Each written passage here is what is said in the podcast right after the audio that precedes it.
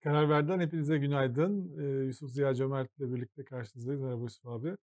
Ee, izleyiciler Elif Çakır nerede, Elif Çakır nerede diye isyan ediyorlar. Haklılar. Elif Çakır nerede olduğunu bir gösterelim önce. evet, Elif neredesin? İşte Elif burada. Ee, Elif, evet yandakiler evet Uğur Şahin'le Özlem Türeci. Ee, Evet. bir Elif Almanya'da onlar için Aydın Doğan Vakfı bir ödül verdi. Bu iki e, dünyanın şu anda en ünlü iki bilim insanına. Elif de o törene gitti davetli olarak. Gördüğünüz gibi gayet sağlıklı, en olabilecek en sağlıklı şey yerde. Ee, İki doktorun arasında. iki doktorun diyorsun. arasında evet.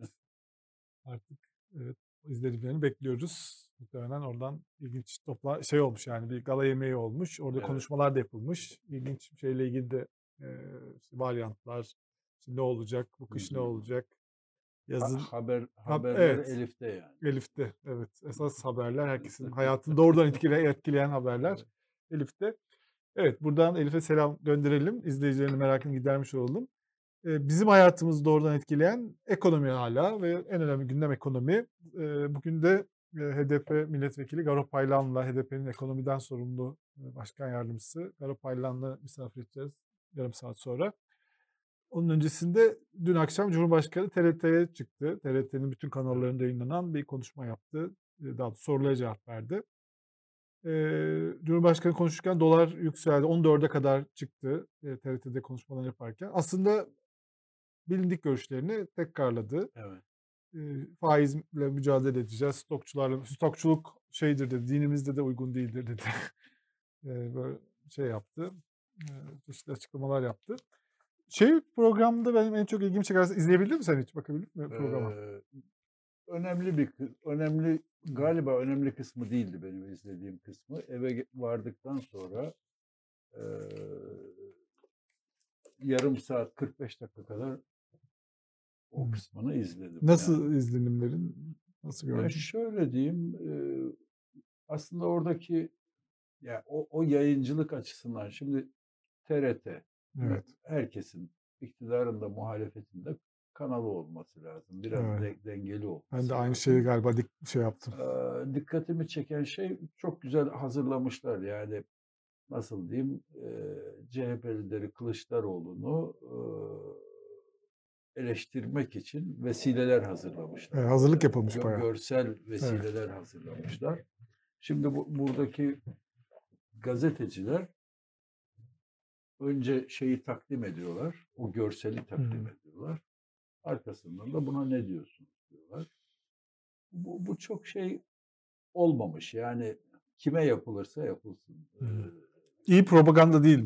ya Propaganda tabii, olarak da tabii, iyi değil. Yani öyle öyle bir his vermez. Bir de bir de bir tür tatlı su gazeteciliği gördüm o oradaki soru soruş tarzında. Hmm.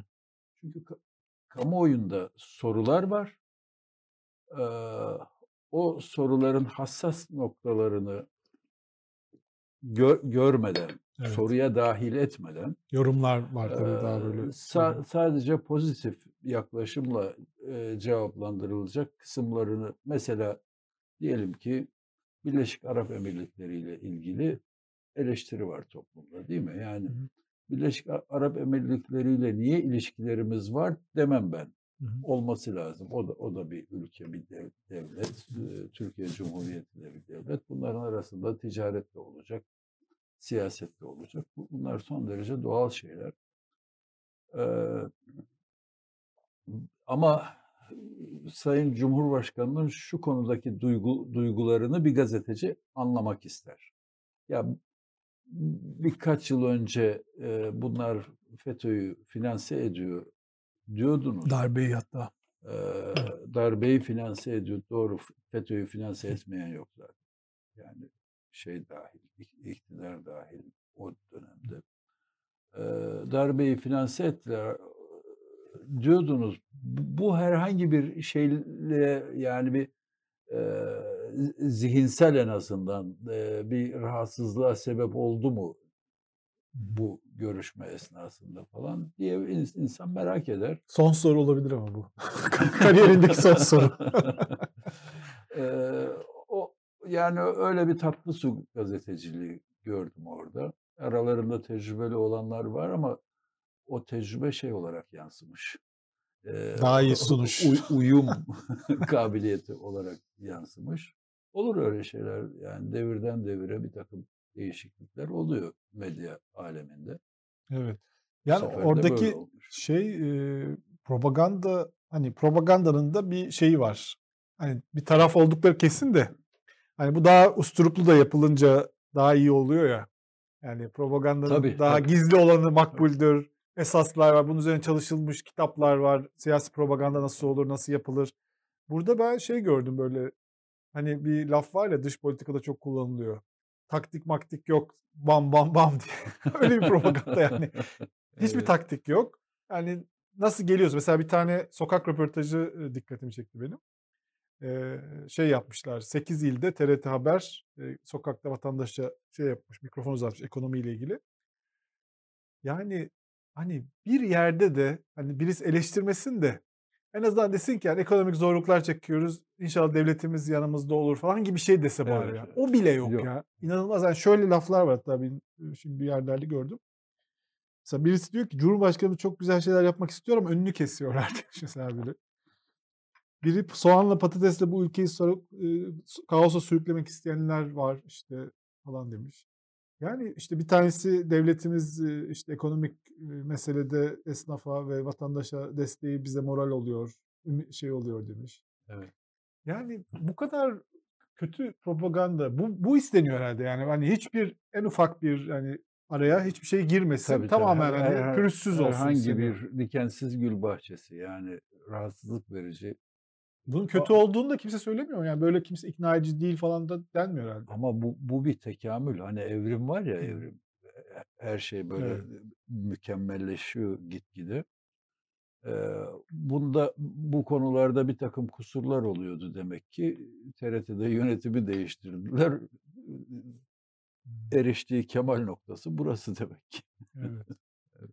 Yani bu programlarda soru soranlar bir şey yapıyorlar sanki. Kendilerini de soruyla beraber prezente ediyorlar. Evet, evet. Yani evet. mesela sorularda zaten o yorumlar var.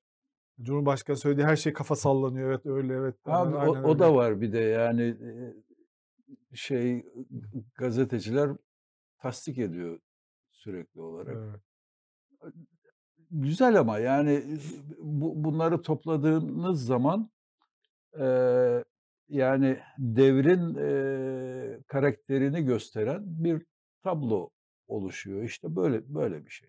Evet. Yani e, her şey e, ona göre ayarlanmış olsun. E, her her şey e, onu mutlu etmeye tabii ki herkes mutlu olsun da yani bütün her şey güzel güzel görünsün.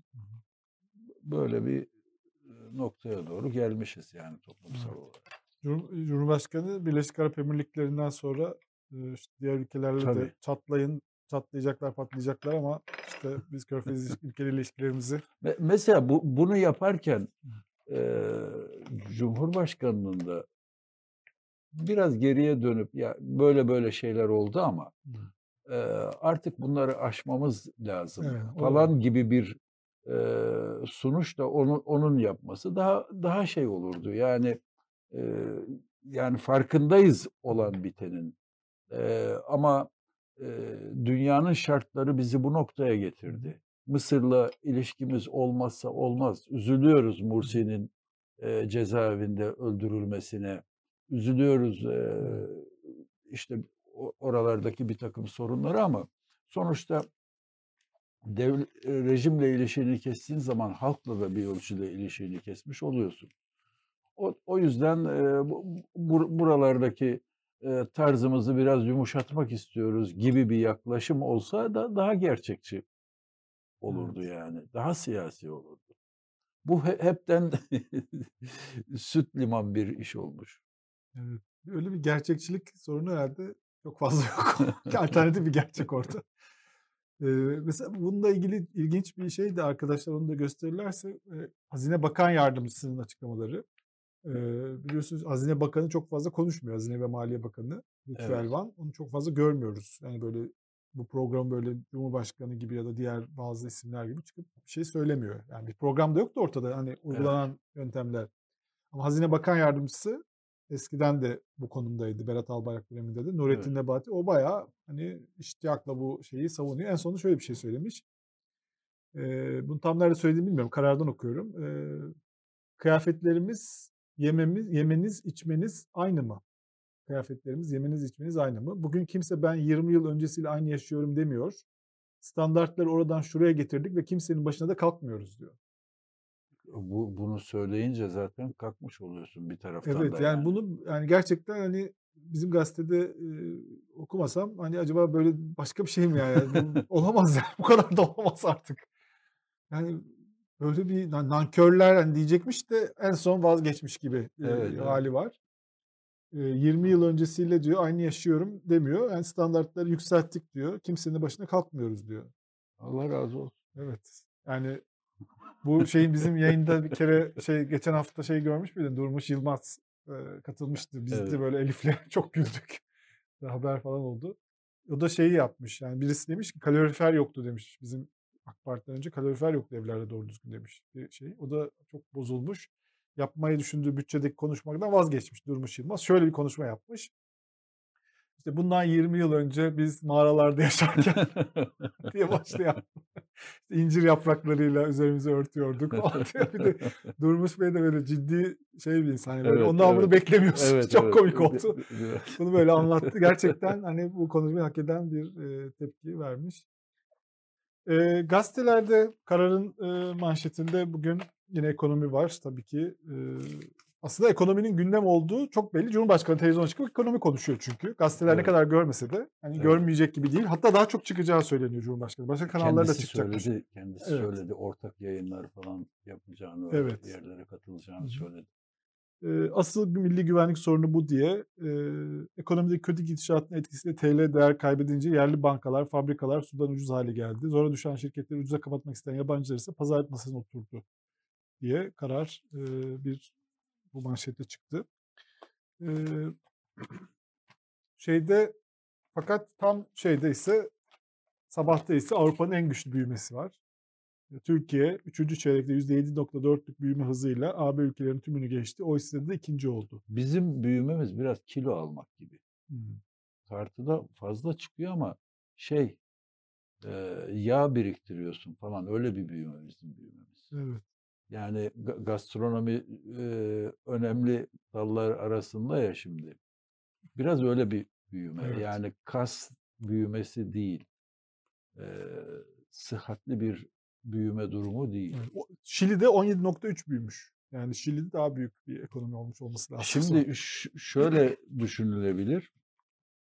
İşte pandemi vesaire olduğu zaman e, ben hatırlıyorum bu İkinci Dünya Savaşı'nı takip eden yıllarda yüzde otuza falan da varıyor büyüme. Evet tabii. Çok ara. küçüldüğü için dünya yani baz etkisiyle e, çok daha büyüyor tabii ki. İnsanlar bir gazoz içse o, o bile da, dahil o, o, oluyor. Büyüme oranını etkiliyor yani. E, bu öyle bir şey. Yani keşke büyüme şey olsa yani sıhhatli e, toplumun geneline yansıyan bir bir şey olsa. Evet. E, bir, bir bir alanda büyüyor, geri kalan bütün alanlarda küçülüyor. OECD ülkelerinin enflasyon rakamları vardı dün sosyal medyada. Türkiye ikinci sırada Arjantin'den sonra. Evet. 38 OECD üyesi ülkesi içerisinde en çok en yüksek enflasyon oldu. ikinci ülke haline gelmiş durumda Türkiye. Ve diğer ülkeler bayağı onların altında. Evet. Onun üstünde olan ülke sayısı bile çok az. Bir de bizim enflasyonumuz şey değil. Yani rakamı bilmiyoruz. Onu da bilmiyoruz. Yani. Şu hali bile. Bu TÜİK rakamı evet, TÜİK bile rakamı. yetiyor oraya çıkmaya. Erdoğan 28 yıl önceki iktidar eleştirisini koymuş. Bir simit hesabı vardı meşhur Cumhurbaşkanı'nın. Evet. Bu zalim yönetim millete bir bardak çayla bir simidi bile layık görmüyor diye 1993'teki konuşmasını Refah Partisi'nde İstanbul İl Başkanı herhalde. Evet. Konuşmasını koymuş Sözcü Gazetesi. E, bu arada ilginç bir şey var. Dün MHP Genel Başkanı Devlet Bahçeli bu Türkeş anmasında olan olaylarla ilgili Mansur Yavaş'ı suçladı. Daha doğrusu evet. olaylarla ilgili de toplantıyı organize etti. Olaylarla ilgili bir şey söylemedi. Evet. herhangi bir kınama mesajı olmadı. Mansur Yavaş'ın toplantıyı organize ettirdiğini söyleyip e, Ankara Belediye Başkanı Mansur Bey'in elinin altında geliştiği kanaati hakim. Mansur Bey dikkat etsin artık arkasında bir ülkücü nefes vardır dedi. Çok enteresan yani si- siyasetin e, kullanmaması gereken bir tarz bu. Çok Evet, ağır. Çok ağır. Evet. E, Mansur Yavaş da siyasi açıklamalara yanıt vermeyeceğim diye bir açıklama yaptı. Yani buna zaten söylenebilecek çok fazla bir şey yok. Hele bu şartlarda Evet. sessizlik herkes aslında ne denmesi gerektiğini söylüyor. Böyle bir cevap vermiş. Bu da yani aslında çok önemli bir tartışma ama o kadar çok hiçbir şey konuşulamıyor ki Türkiye'de. Evet. Bu da konuşulamıyor maalesef. En azından böyle geçiştirilmiş olması bile şey Cumhuriyet de bunu manşet yapmış. Tehdit iktidarı diye. Evet. Ee, Cumhuriyet'te diğer gazetelerde de var. Birkaç gazetede. Ee, şeyde e, ilginç bir haber görmüştüm. Hürriyet'te.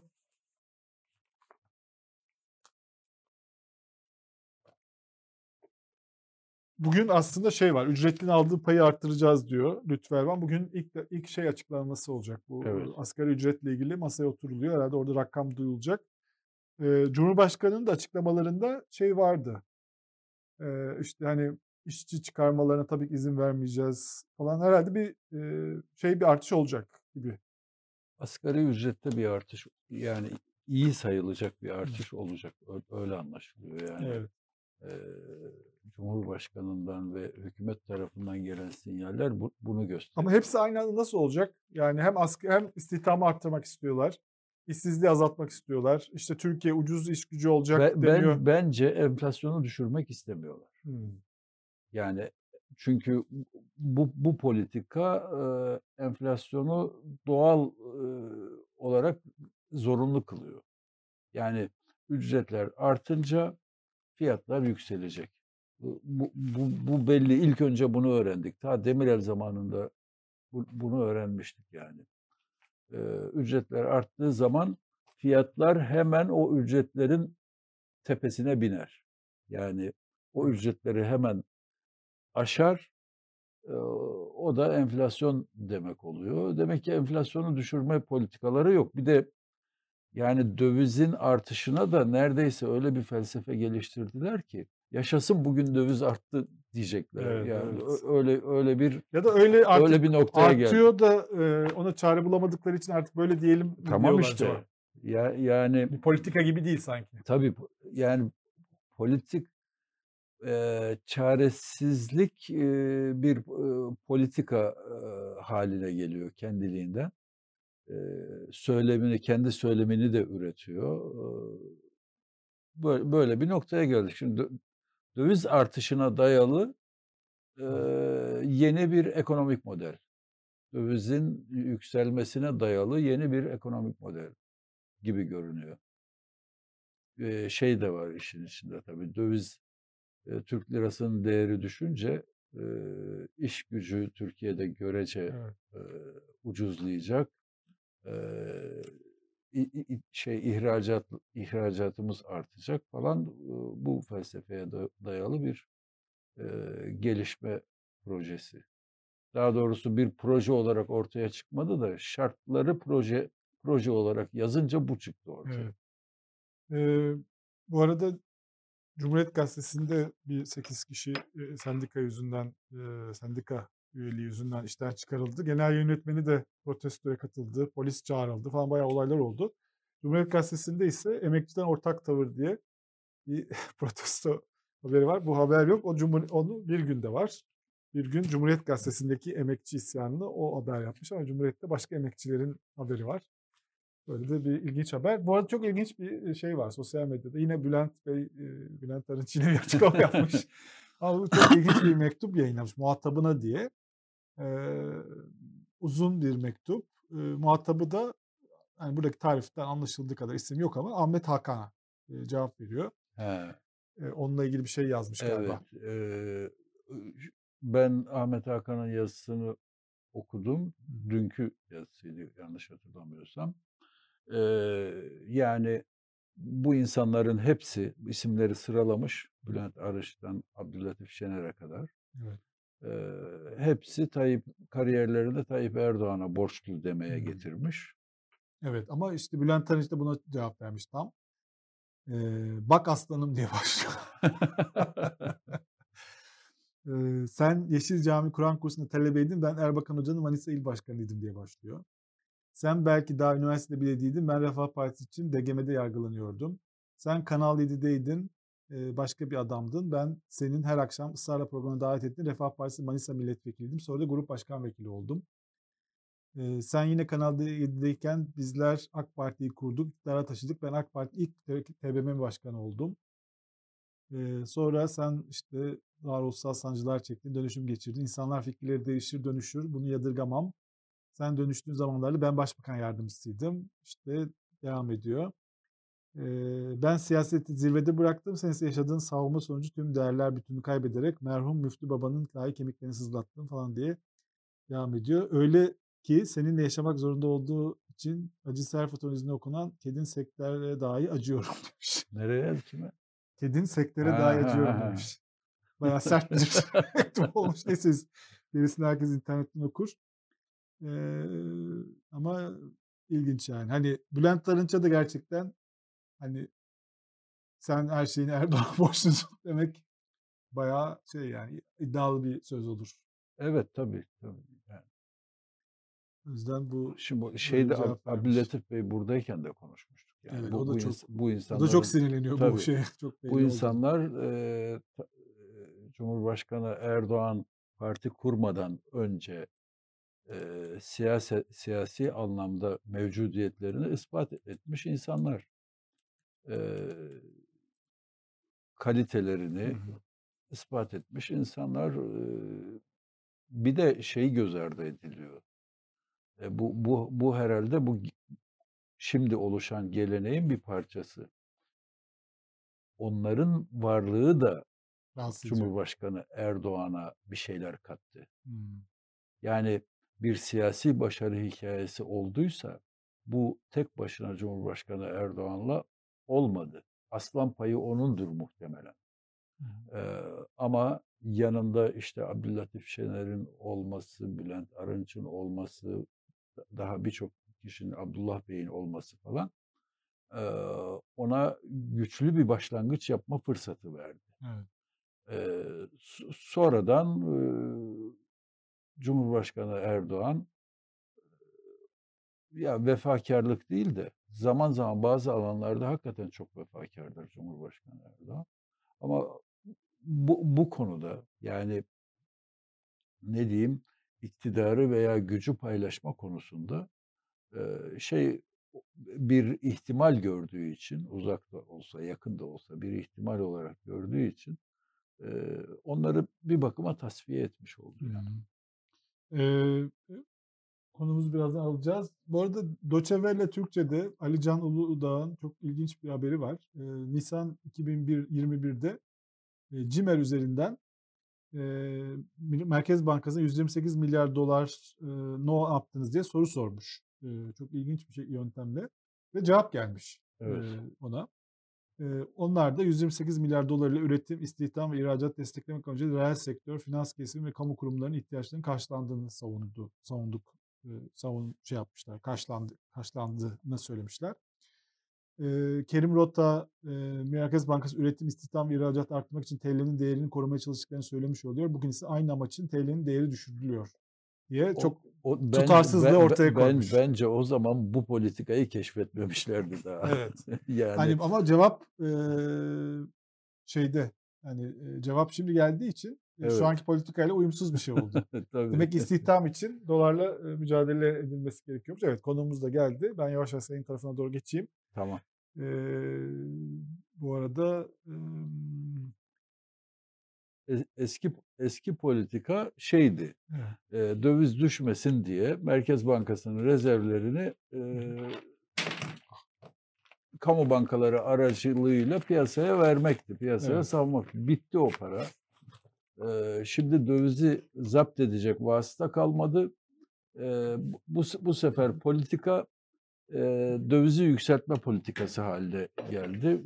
Yani tabii şartlar zorladı siyaseti böyle bir yeni modele demin de bahsini etmiştik. Evet.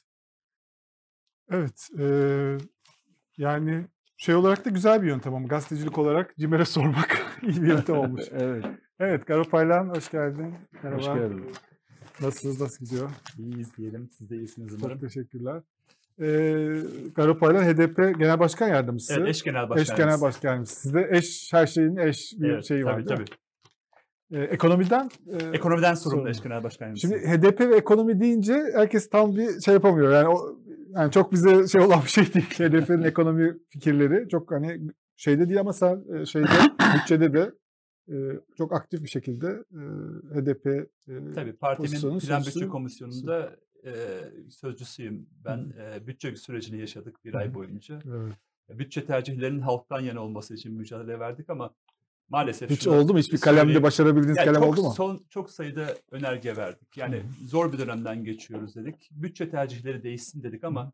Bir ay boyunca 40'a yakın önerge verdik. Bu önergelerimizin hiçbirisi reddi, hepsi reddedildi ve bir virgül bile değiştiremedik. Yani biliyorsunuz bütçeyi halk yapar yani demokrasilerde ve halk adına milletvekilleri yapar. Evet. Çünkü geçmişte krallar, padişahlar tercihlerini ne bileyim savaşlardan yana kullanabiliyorlarmış, saraylar yapabiliyorlarmış. Bunu değiştirmek için parlamentolar oluşmuş. Evet. Aslında parlamentoların alameti farikası bu bütçe yapmak. Tabii, bütçe, tabii. Bütçeyi şey yoksullardan değil işte efendim zenginlerden vergi alarak yapmak ve bu kaynakları da halk yararına harcamak için mücadele verdik. Ama maalesef saraydan gelen ferman efendim ben diyor ki saray yapacağım, işte lüks şatafata para harcayacağım, yandaşlarıma para aktaracağım diyor veya silah harcamalarına para harcayacağım diyor. Hı. Bu tercihler değişsin dedik. Daha barışçı politikalarla da bu mümkün dedik ama maalesef bir virgül değiştiremedik. Mesela ataması yapılmayan öğretmenlerle ilgili sorunlar var. Yüz binlerce öğretmen atama Hı. bekliyor. Dedik ki 200 bin öğretmen atayabiliriz. Yalnızca şu depoda çürüyen S-400 füzesi var ya mesela onunla biz 200 bin öğretmen atayabiliyorduk. Ama diyor ki efendim ben S-400'ü depoda çürüteceğim. Hatta, hatta yetmez daha fazla silah harcaması yapacağım diyor. İşte bu yüzden öğretmen atayamıyoruz. Yani yurttaşlarımız da şunu bilsin atanamayan öğretmenler. Hem, hem silaha para harcayalım bunu alkışlayalım. Hem de öğretmen ataması olsun mümkün değil. Veya hem yandaşlara para aktaralım. İşte bütün bütçe kaynakları euro bazında yandaşlara aksın deyip hem de emeklilikte yaşa takılanların emekli olması mümkün değil. Ya yani bütçeler tercihlerden oluşur. Hı hı. Bu tercihleri de hayata geçirmek için demokratik ülkelerde halk yararına politikaların olması için bütçe tercihlerinin bu yönde olması gerekir. AKP, MHP çoğunluğu bazıları bizim gibi düşünse bile maalesef böyle bir iradeleri yok. Yani saraydan ferman gelmiş. Onları, bu, onu nasıl biliyorsunuz? Sizin yani şöyle bakın çünkü niye artık biz eşimizden çok onlarla vakit geçiriyoruz. Her gün ortalama 14-15 saat bütçe komisyonunda geçiriyoruz. Aralar oluyor, kulisler hmm. oluyor. Kulislerde sohbet ediyoruz. Haklısınız diyorlar. E Gerçekten, kardeşim evet. önergemize destek versenize diyoruz. E vallahi o akşam bizi görevden alır. Herhalde bizi saray, saraya çağırır ve başımıza iş gelir diyorlar. Yani bu açıdan bütçe tercihi değişmiyor. Mesela, yani bir, mesela ekonomik sorun yokuna inanan var mı gerçekten? İnanın yok. Yani çünkü niye biliyor musunuz? Bizim gibi onlar da halkla temas ediyorlar. Yani Onların da mesela Erzurum milletvekili var, işte Manisa milletvekili var. Onlar da Eyvah es, isim verirsen tehlikeli Hepsi ama yani orada ama birebir şey birebir sohbet ediyoruz. Ya diyoruz ki yani sizin de esnafla temas ediyorsunuz. Esnaf evet, isyan evet. etmiyor mu? Ediyor. Ama şöyle bir durum var. Saray halktan kopmuş durumda bir gerçeklik var. Yani Cumhurbaşkanı bir alışverişe gidiyor. Abur cubur alıyor, bin lira veriyor. Ve fiyatlar gayet makul diyor. Oysa biliyor ki hani halkın vekili olan yani fiyatlar makul değil, fiyatlar uçuyor. Ama sarayın gerçekliğiyle bir halkın gerçekliği var. Bu gerçeklikler birbirinden kopmuş durumda. Yani paralel bir evrende yaşadıklarını ben düşünüyorum bu anlamda. Hani Sanayi Bakanı geliyor, Ay'a gideceğiz diyor. E kardeşim bütçeye bakıyoruz. İşte 50 milyon lira bütçe koymuşlar ay bütçesine. Yani bunun için o kaynağın 100 misli, 1000 misli kaynak lazım ama Ay'a gideceğimize inanıyor. Tarım Bakanı geliyor mesela. Ya diyorum ki bakın bu yaz en çok ne konuşuldu? Orman yangınları değil mi? Evet. Ya bir Tarım ve Orman Bakanı ilk önce bütçesine neyi koyar? Böyle şartlarda rezil olmuş çünkü. Yangını söndürememiş, ciğerlerimiz yanmış. E, yangın söndürme uçağını koyar ve topu topu 2 milyar TL. Yok yani mu? 20 tane yangın söndürme uçağı için 2 milyar TL bütçene koyacaksın. Bütçede kaynak yok. Öyle Bunu mi? ben Yine ortaya yok. çıkardım. Yüzüne Aa. sordum. Panikledi bir anda. Dedi ki ek bütçe de var. Ya ek bütçe ne demek dedim arkadaş. Bütçemiz bir tane bütçe. Hani bütçede kaynağın yok. Sonra döndü bürokratlarla konuştu. E, dedi efendim Döner sermaye de varmış dedi. Ya döner sermaye ne demek dedim. Niye bütçene koymazsın? Evet, en önemli meseleydi bu. Çünkü bütçesinde böyle bir şey yok. Veya en büyük sorunumuz neydi Eylül ayında tartıştığımız? Gençlerin barınma sorunuydu değil mi? Yani yüz binlerce genç barınamıyoruz dediler. Bir gençlik ve spor bakanı ilk önce bütçesine neyi koyar? Yurt sorununu çözmek için kaynak koyar ama bütçeye baktım. Bütçede kaynak yok. Yani Allah yurt Allah. yapacak kaynak yok. Efendim dedi biz başka yerlerden bunu bulacağız dedi. Yani bütçelerine bu kaynağı koyamamışlar. Neden? Çünkü ben size söyleyeyim. Gelecek yıl 1 trilyon 250 milyar TL bütçe vergi toplayacak bizden. Ve bu kaynaklar bu bütçe karşılığında her 5 liranın 1 lirası güvenlik harcamalarına gidecek. Yani güvenlik, efendim silah harcamalarına, işte polis atamaya gidecek. Veya aşırı e, savaş politikalarına, Suriye'deki sonuç olarak cihatçıların desteklenmesine bir para gidecek. E, yine 5 liranın 1 lirası faize gidecek. Hani faize karşıyız diyorlar ama 5 liranın 1 lirası faize gidecek. Yine her 5 liranın 1 lirası israfa ve yandaşlara akacak. Çünkü euro bazında para ödüyorlar, saraylarından vazgeçmiyorlar. Geriye 5 liranın 2 lirası kalıyor. E bunlarla da memur maaşlarını ve cari harcamaları yapıyorlar. E geri kalan yurttaşların taleplerini karşılayacak bir kaynak yok. İşte bu 5 liranın 3, 3 lirası olan faiz, aşırı güvenlikçi politikalar ve yandaş politikadan vazgeçmediğin zaman öğretmen atayamıyorsun. Emeklilikte eşit takılanlara kaynak ayıramıyorsun. Yangın söndürme uçağına kaynak ayıramıyorsun. Ya bunun gibi pek çok veya barınamayan gençlerin yurtlarını çözemiyorsun. Pek çok Bunlar sorun bayağı skandalmış aslında. Yangın Skandal söndürme tabii uçağı. ki. Ya yangın söndürme için bütçe yok şu anda. Yok. Gidecek belki yıl Önümüzdeki içinde. yaz yine ya- E sıcaklık olacak. yani geri diyecekler ki efendim e, yok e, birisi saldırdı, Provokasyon şöyle oldu, oldu. provokasyon oldu. Yalan Hı. söyleyecekler. Oysa her yıl yangın oluyor ve yangın söndürme uçağımız maalesef yok. Ve gelecek yılda eğer ki yangınlar olursa bu bütçeyle yangın söndürme uçaksız olarak sezona girmiş olacağız. Evet. Çok acayip gerçekten. Bu arada e, bütçe hazır açılmışken bir tartışma oldu bütçede. Sosyal medyada çok döndü. Kültür e, Turizm Bakanı ile senin aranda. E, onu anlatabilir misin? Yani işte e, hemen tabii seni görünce Ermenistan'ı niye kınamıyorsunuz dedi. Halbuki sen Türkiye Evet. Cumhuriyeti vatandaşısın. Yani bunu söylememesi Ya ben- lazımde. Ben bundan Ben üzüntü- de bunu yorum olarak söyleyeyim, içimde Yani kaldı onu sonuç olarak duyunca. yani biz bu ülkenin kadim halklarından birisiyiz. Tam konu neydi? E, ben şimdi hatırlayamadım. Ya konu şuydu, e, satılık kiliseler var. Yani Hmm. bugün sahibinden .com'a girin, satılık kilise diye tıklayın. Allah Türkiye'de Allah. satılık kiliseler var. Bursa'da mesela bir satılık kilise var. Diyor ki kilise satılık arkadaş diyor, çok güzel bir kilise diyor filan diye. İşte turizm tesisi yapabilirsin diyor. Veya Urfa'da bir sa- satılık kilise var. Mardin'de satılık kilise var. Bunların yanlış olduğunu söyledim. Yani şunu dedim. Yani Türkiye'de veya dünyanın herhangi bir yerinde satılık cami diye bir ilan olsa ne yapardınız? Ayağa kalkardınız. Ya bu nasıl bir rezalet işte. Yunanistan'da böyle bir hikaye olsa mesela kıyameti koparırdınız. Ben de beraber sizle beraber koparırdım. Çünkü bir sonuç olarak bir mabet burası. Bir inanç sahipleri hep karşı bir hakarettir. Türkiye'mizde şu anda satılık kiliseler var dedim. Bununla ilgili ne yapacaksınız dedim. Bununla ilgili e, bakanın verdiği cevap işte siz Ermenistan'daki camilerle ilgili ne yapıyorsunuz oldu. Yani oysa ben Türkiye'nin vatandaşıyım. Ben mesela şöyle diyebilir miyim bakana? Siz Türkmenistan'daki efendim şunlarla ilgili ne yapıyorsunuz? Ve Azerbaycan'daki bunlarla ilgili. Elbette onlarla ilgili eleştiri yapalım ama ben Türkiye Cumhuriyeti vatandaşıyım ve Türkiye'nin sonuç olarak e, bu demokrasi liginde daha öne çıkması ve böyle utanç vesikalarına imza atmaması için mücadele veriyorum. Elbette önce bakın şunu yapalım. Biz buradaki kiliselerimize de camilerimize de havralarımıza saygı gösterelim. Sonra yurt dışında saygı göstermeyen Yunanistan'da, Ermenistan'da olsun, başka ülkelerde olsun camilere karşı herhangi bir saygısızlık varsa birlikte onları utandıralım. Ama tencere dibin kara, senin ben, ki benden kara siyasetini devreye sokarsak hep beraber kaybederiz. Evet. Ee, ekonomiye dönelim tekrar. Hay hay memnuniyetle. Dün akşam Cumhurbaşkanı'nı izleyebildin mi Kısmen acaba? izledim. İnanın sıkıldığım için bıraktım. Çünkü prompter'dan okuyordu ve performansı bence son derece düşüktü ve şunlara dolayı üzüntü duydum Yıldıray Bey bakın. Şimdi başladığında dolar e, Cumhurbaşkanı başında 13 lira 20 Evet. kuruş filandı. Yani başladığında konuşmasını bitirdiğinde 13 lira 85 kuruşa Evet, çıkmıştı. evet. Yani Cumhurbaşkanı her konuştuğunda hep beraber kaybediyoruz. Yani Türkiye'mizin 450 milyar dolar borcu var kamu ve özel sektör olarak. Şimdi doların e, 50 kuruş artması demek Türkiye'nin dış borcunun 225 milyar TL artması demek. Yani düşünebiliyor musunuz? Bir konuşma yapıyor. Faiz sebep enflasyon sonuç diyor. Bu yolda devam edeceğiz diyor. İnatla devam edeceğiz diyor. Türkiye'nin dış borcu 225 milyar TL artıyor. Ben mesela yalnızca şu 225 milyar TL ile ne yapılabileceğini anlatırım şimdi. Mesela düşünün bu 225 milyarın 30 milyar TL'siyle 200 bin öğretmen atayabilirim. 50 milyar TL'siyle 5 milyon emeklilikte yaşa takılanı emekli edebilirim. 20 milyar TL'siyle tüm yurt sorununu çözebilirim. 2 milyar TL'ciyle yangın söndürme uçaklarını alabilirim. Veya en düşük emekli maaşını 3500-4000 lira yapabilirim. Asgari ücreti vergi dışı bırakabilirim. Yani düşünün bu kadar e, meseleyi çözebilecek bir kaynağı bir konuşmasıyla, bir programıyla artırmış oldu. Yani Türkiye'nin herhalde hani Cumhurbaşkanı hani damat bey istifa ettiğinde dolar düşmüştü ya. Cumhurbaşkanı da konuştukça dolar e, evet. yükseliyor. Yani Türkiye bu bu kadar büyük bedeller ödetiyor ve bir inat üzerine. Yani diyor ki faiz sebep, enflasyon sonuçtur arkadaş diyor.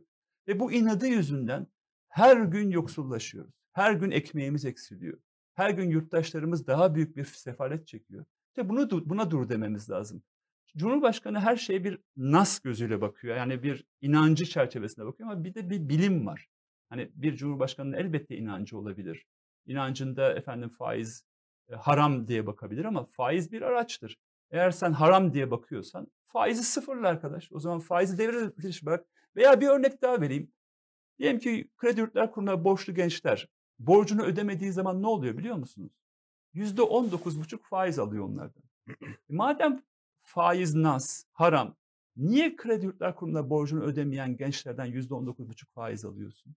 Veya çiftçi borcunu ödeyemiyor değil mi? Ondan da yüzde on dokuz buçuk faiz alıyorsun. Niye alıyorsun arkadaş madem nassa? Veya yurttaşlarımız 33 milyon yurttaşımız kredi borçlusu değil mi? Sizin de olabilir bir başka yurttaşımızın da olabilir. Kredi kartını hadi ödeme. Yüzde 25, yüzde 30 faiz koyuyor kamu bankaları üzerine. E koyma arkadaş o zaman. Madem madem NAS'sa. Yani bu NAS tek taraflı işleyen bir şey mi? Hayır bir, bir de şöyle bir realite var.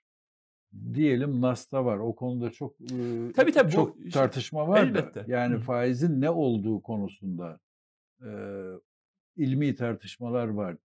E, şey dini alanda uzmanlar, on, o konuları bilenler arasında neyin faiz, neyin faiz olmadığı konusunda tartış, tartışmalar var. E, fakat diyelim tamam NAS'ta var. E, yani yüzde yirmi olunca e, haram da yüzde on beş olunca helal mi oluyor? Evet. Yani öyle bir çelişki var orada. Kesinlikle öyle. Çünkü bakın faiz bir araçtır. Yani e, merkez bankalarının elinde de bir silahtır. Diyelim ki aşırı bir talep görürsünüz, enflasyonist bir baskı görürsünüz. Bu yönde faizi bir miktar yükseltirsiniz. Bir ilaç gibidir. Yani düşünün ki yoğun bakımdaki bir hasta var. Buna kortizon verirsiniz hayatta tutmak için. Bunun gibidir faiz. Bir kortizon gibidir. Bir ilaç gibidir. Ve e, gerektiği kadar bu ilacı vermeniz gerekir. Diyelim ki ihtiyaç olan 15 ise 15, 20 ise 20'yi verirsiniz. Piyasanın ateşini, enflasyon ateşini söndürürsünüz. Ama tam tersine bu kortizon kardeşim esas hastalık sebebidir dediğiniz anda kortizonu çektiniz bünyeden değil mi? Bünyeden yoğun bakımda hasta. Ne olur yoğun bakımda hasta? Entübe olur. Şu anda Türkiye'de bu olmuştur. Yoğun bakımdaki hastaya o kortizonunu çektiniz yani tek kalkandı faiz hmm. enflasyonun patlamaması için. Kortizonu çektiniz entübeye düştü. Şimdi ne oldu biliyor musunuz? Bakın Cumhurbaşkanı bundan 3 ay önce dolar 8.30 iken faizi düşüreceğiz arkadaş dedi. Yani irrasyonel bir şekilde dedi. Halbuki enflasyonist bir baskı vardı. Ne oldu? 4 puan düşürdü. Sonucu ne oldu? Bakalım. Dolar 8.30'dan 13 bugün 13.50 sanıyorum şu anda da bilmiyorum 13.50 civarında. Korkunç bir dolar yükselmesi oldu ve Türkiye'nin dış borcu 2 trilyon TL arttı. Bu 2022 yılı bütçesinden daha fazladır. Her şeye zam yağdı. Yani düşünebiliyor musunuz? Faiz haram da yurttaşı sefalete sürüklemek haram değil mi? Yani diyelim ki 5 liralık olan, olan, olan e, 50 lira olan ayçiçek yağı 100 lira oldu. 1 lira olan yumurta 2 lira oldu. Yani yurttaşın aslında sofrasından... Simit 3,5 lira oldu. Evet simit 3,5 şey. TL oldu. Un yani ekmek yapılan un 200 TL'den 350 TL'ye çıktı. Bütün bu fiyatlar uçtu. Yani ve yurttaşın sofrasından çalmış oldum. Bu da haram değil mi? Yurttaşın sonuç olarak dar gelirlerin sofrasından çalmak. Diğer sonucu ne oldu? Faiz düştü mü? Hayır yükseldi. Size şunu ilan edeyim. Bakın hazinenin 5 yıllık borçlama faizi açıkladığında yani Ağustos ayında %17 idi. Şu anda %22'ye çıktı. Yani Türkiye'miz borçlanmaya çıksa %22 ile borçlanacak. Bu ne demek? Gelecek yılın bütçesinden faize daha fazla para harcanacak demek. Peki içeride böyle dışarıda nasıl? Şimdi yurt dışında diyelim ki borçlanmaya çıksın Türkiye. Yüzde kaçla borçlanacak? Yüzde sekizle borç, dolar faiziyle. Bakın yüzde sekiz dolar faiziyle borçlanacak. Şu anda Almanya borçlanmaya çıksa sıfır faizle borçlanıyor. Türkiye'miz yüzde sekiz borçla, borçlanıyor. Niye? Güveni yok etti. Bakın şöyledir. Ekonominin en önemli girdisi güvendir. Güven yoksa her hiçbir şey yoktur. Şu anda güveni yok etmiş durumda. Türkiye'ye borç verenler daha yüksek bir faizle borç veriyor. Başka ne zararımız oldu? Şu an Türkiye'de fiyat yok. Siz gidin şimdi şu mikrofon kaç para deyin. Size bunu soran, satan kişi fiyat veremez biliyor musunuz? O andaki kura bakar. Mal var mı yok mu? Çünkü imalat da durmuş durumda. Fiyat yok. Bunun ham maddesi de çünkü fiyatı belli değil şu anda. Şu anda ben ayakkabıcıyım mesela. Yani geçmişte ayakkabıcılık yapıyordum. Ben alaylı bir kişiyim. Hem mektepli hem alaylıyım. Aslında e, ekonomiyle anda, ilişkinin de e, tabii tabii yani hem e, mektepliyim yani işletme fakültesi okudum, ekonomi okudum, işte iktisat konusunda uzmanlığım var. Mektepliyim ama babamı erken kaybettim. Bir anda işin başına geçmek durumunda kaldık. Ta ki Hrant Dink öldürülünceye kadar 10 yıl boyunca iş hayatında kaldım. 2001 krizinde şöyle olmuştu. Dolar bir anda iki katına çıktığı zaman fiyat ortadan yok olmuştu. Yani bizim diyelim ki 1 liraya aldığımız ayakkabı tabanı 3 liraya çıkmıştı. Veya 2 liraya aldığımız deri 5 liraya çıkmıştı. Müşterime fiyat veremez olmuştum. Ne yapmıştık? Ya içeriye satamıyoruz bari dışarı satalım demiştik. Erdoğan da bunu yapmaya çalışıyor öyle değil mi? Hans'a George'a ama ben 10 liraya 10 dolara yaptığım ayakkabıyı Hans George gelmişti. Ya bunu artık 7 dolara yapacaksın. Niye? Hmm. Dolar fırladı. Kim kazanıyor? O da biliyor onu çünkü. İşte ben işçime diyelim ki 2 dolar maaş verebiliyorsam 1 dolar maaş verir duruma gelmiştim. Ne olmuştu? İşçim yoksullaşmıştı. Irgatlık yapmıştı Hansa George. Bu yani iyi bu bir ihracatı şey. patlatmak İhracatı taktiği... evet artır, artırmıştı kısmen ama Ahmet Mehmet ayakkabı alamaz olmuştu. Çocuğun ayakkabı alamaz olmuştu. Yani bir refah. Yani düşünün ki bir toplumu siz Hans'ın, George'un ırgatı haline getirebilirsiniz. Ucuz iş gücü yapabilirsiniz. Şimdi asgari ücret 200 euroya düşmüş. Tamam ona çalışsa ama içeride ekonomiyi tüketiyor. Yani ekonominin beşte biri ihracata çalışıyor veya be, e, dörtte biri diyelim. Dörtte üçü iç piyasaya çalışıyor. Sen önce Ahmet'i, Mehmet'i, Ayşe'yi, Fatma'yı, Agop'u ayakkabı alır duruma getireceksin. Bir de şöyle bir şeydir. İç piyasayı bitirip yalnızca ihracata piyasaya çalıştıramazsınız. Niye? Dörtte üçü içeriye çalışıyorsun diyelim ki. Dörtte üçlük ayağı kesiyorsun. E, dörtte bir dışarı satsan bile içerideki pazarını kaybetmiş oluyorsun. Bir yıkım yaşatıyorsun. Bütün bunlar işte bu politikalar ekonomide bir yıkım yaşatmış durumda. Bunu hepimiz e, düşünmek zorundayız ama Erdoğan bunu düşünmüyor. Ben diyor efendim ihracata çalıştıracağım Türkiye'yi. Ahmet Mehmet ne olursa olsun. Bunu deme hakkımız yok.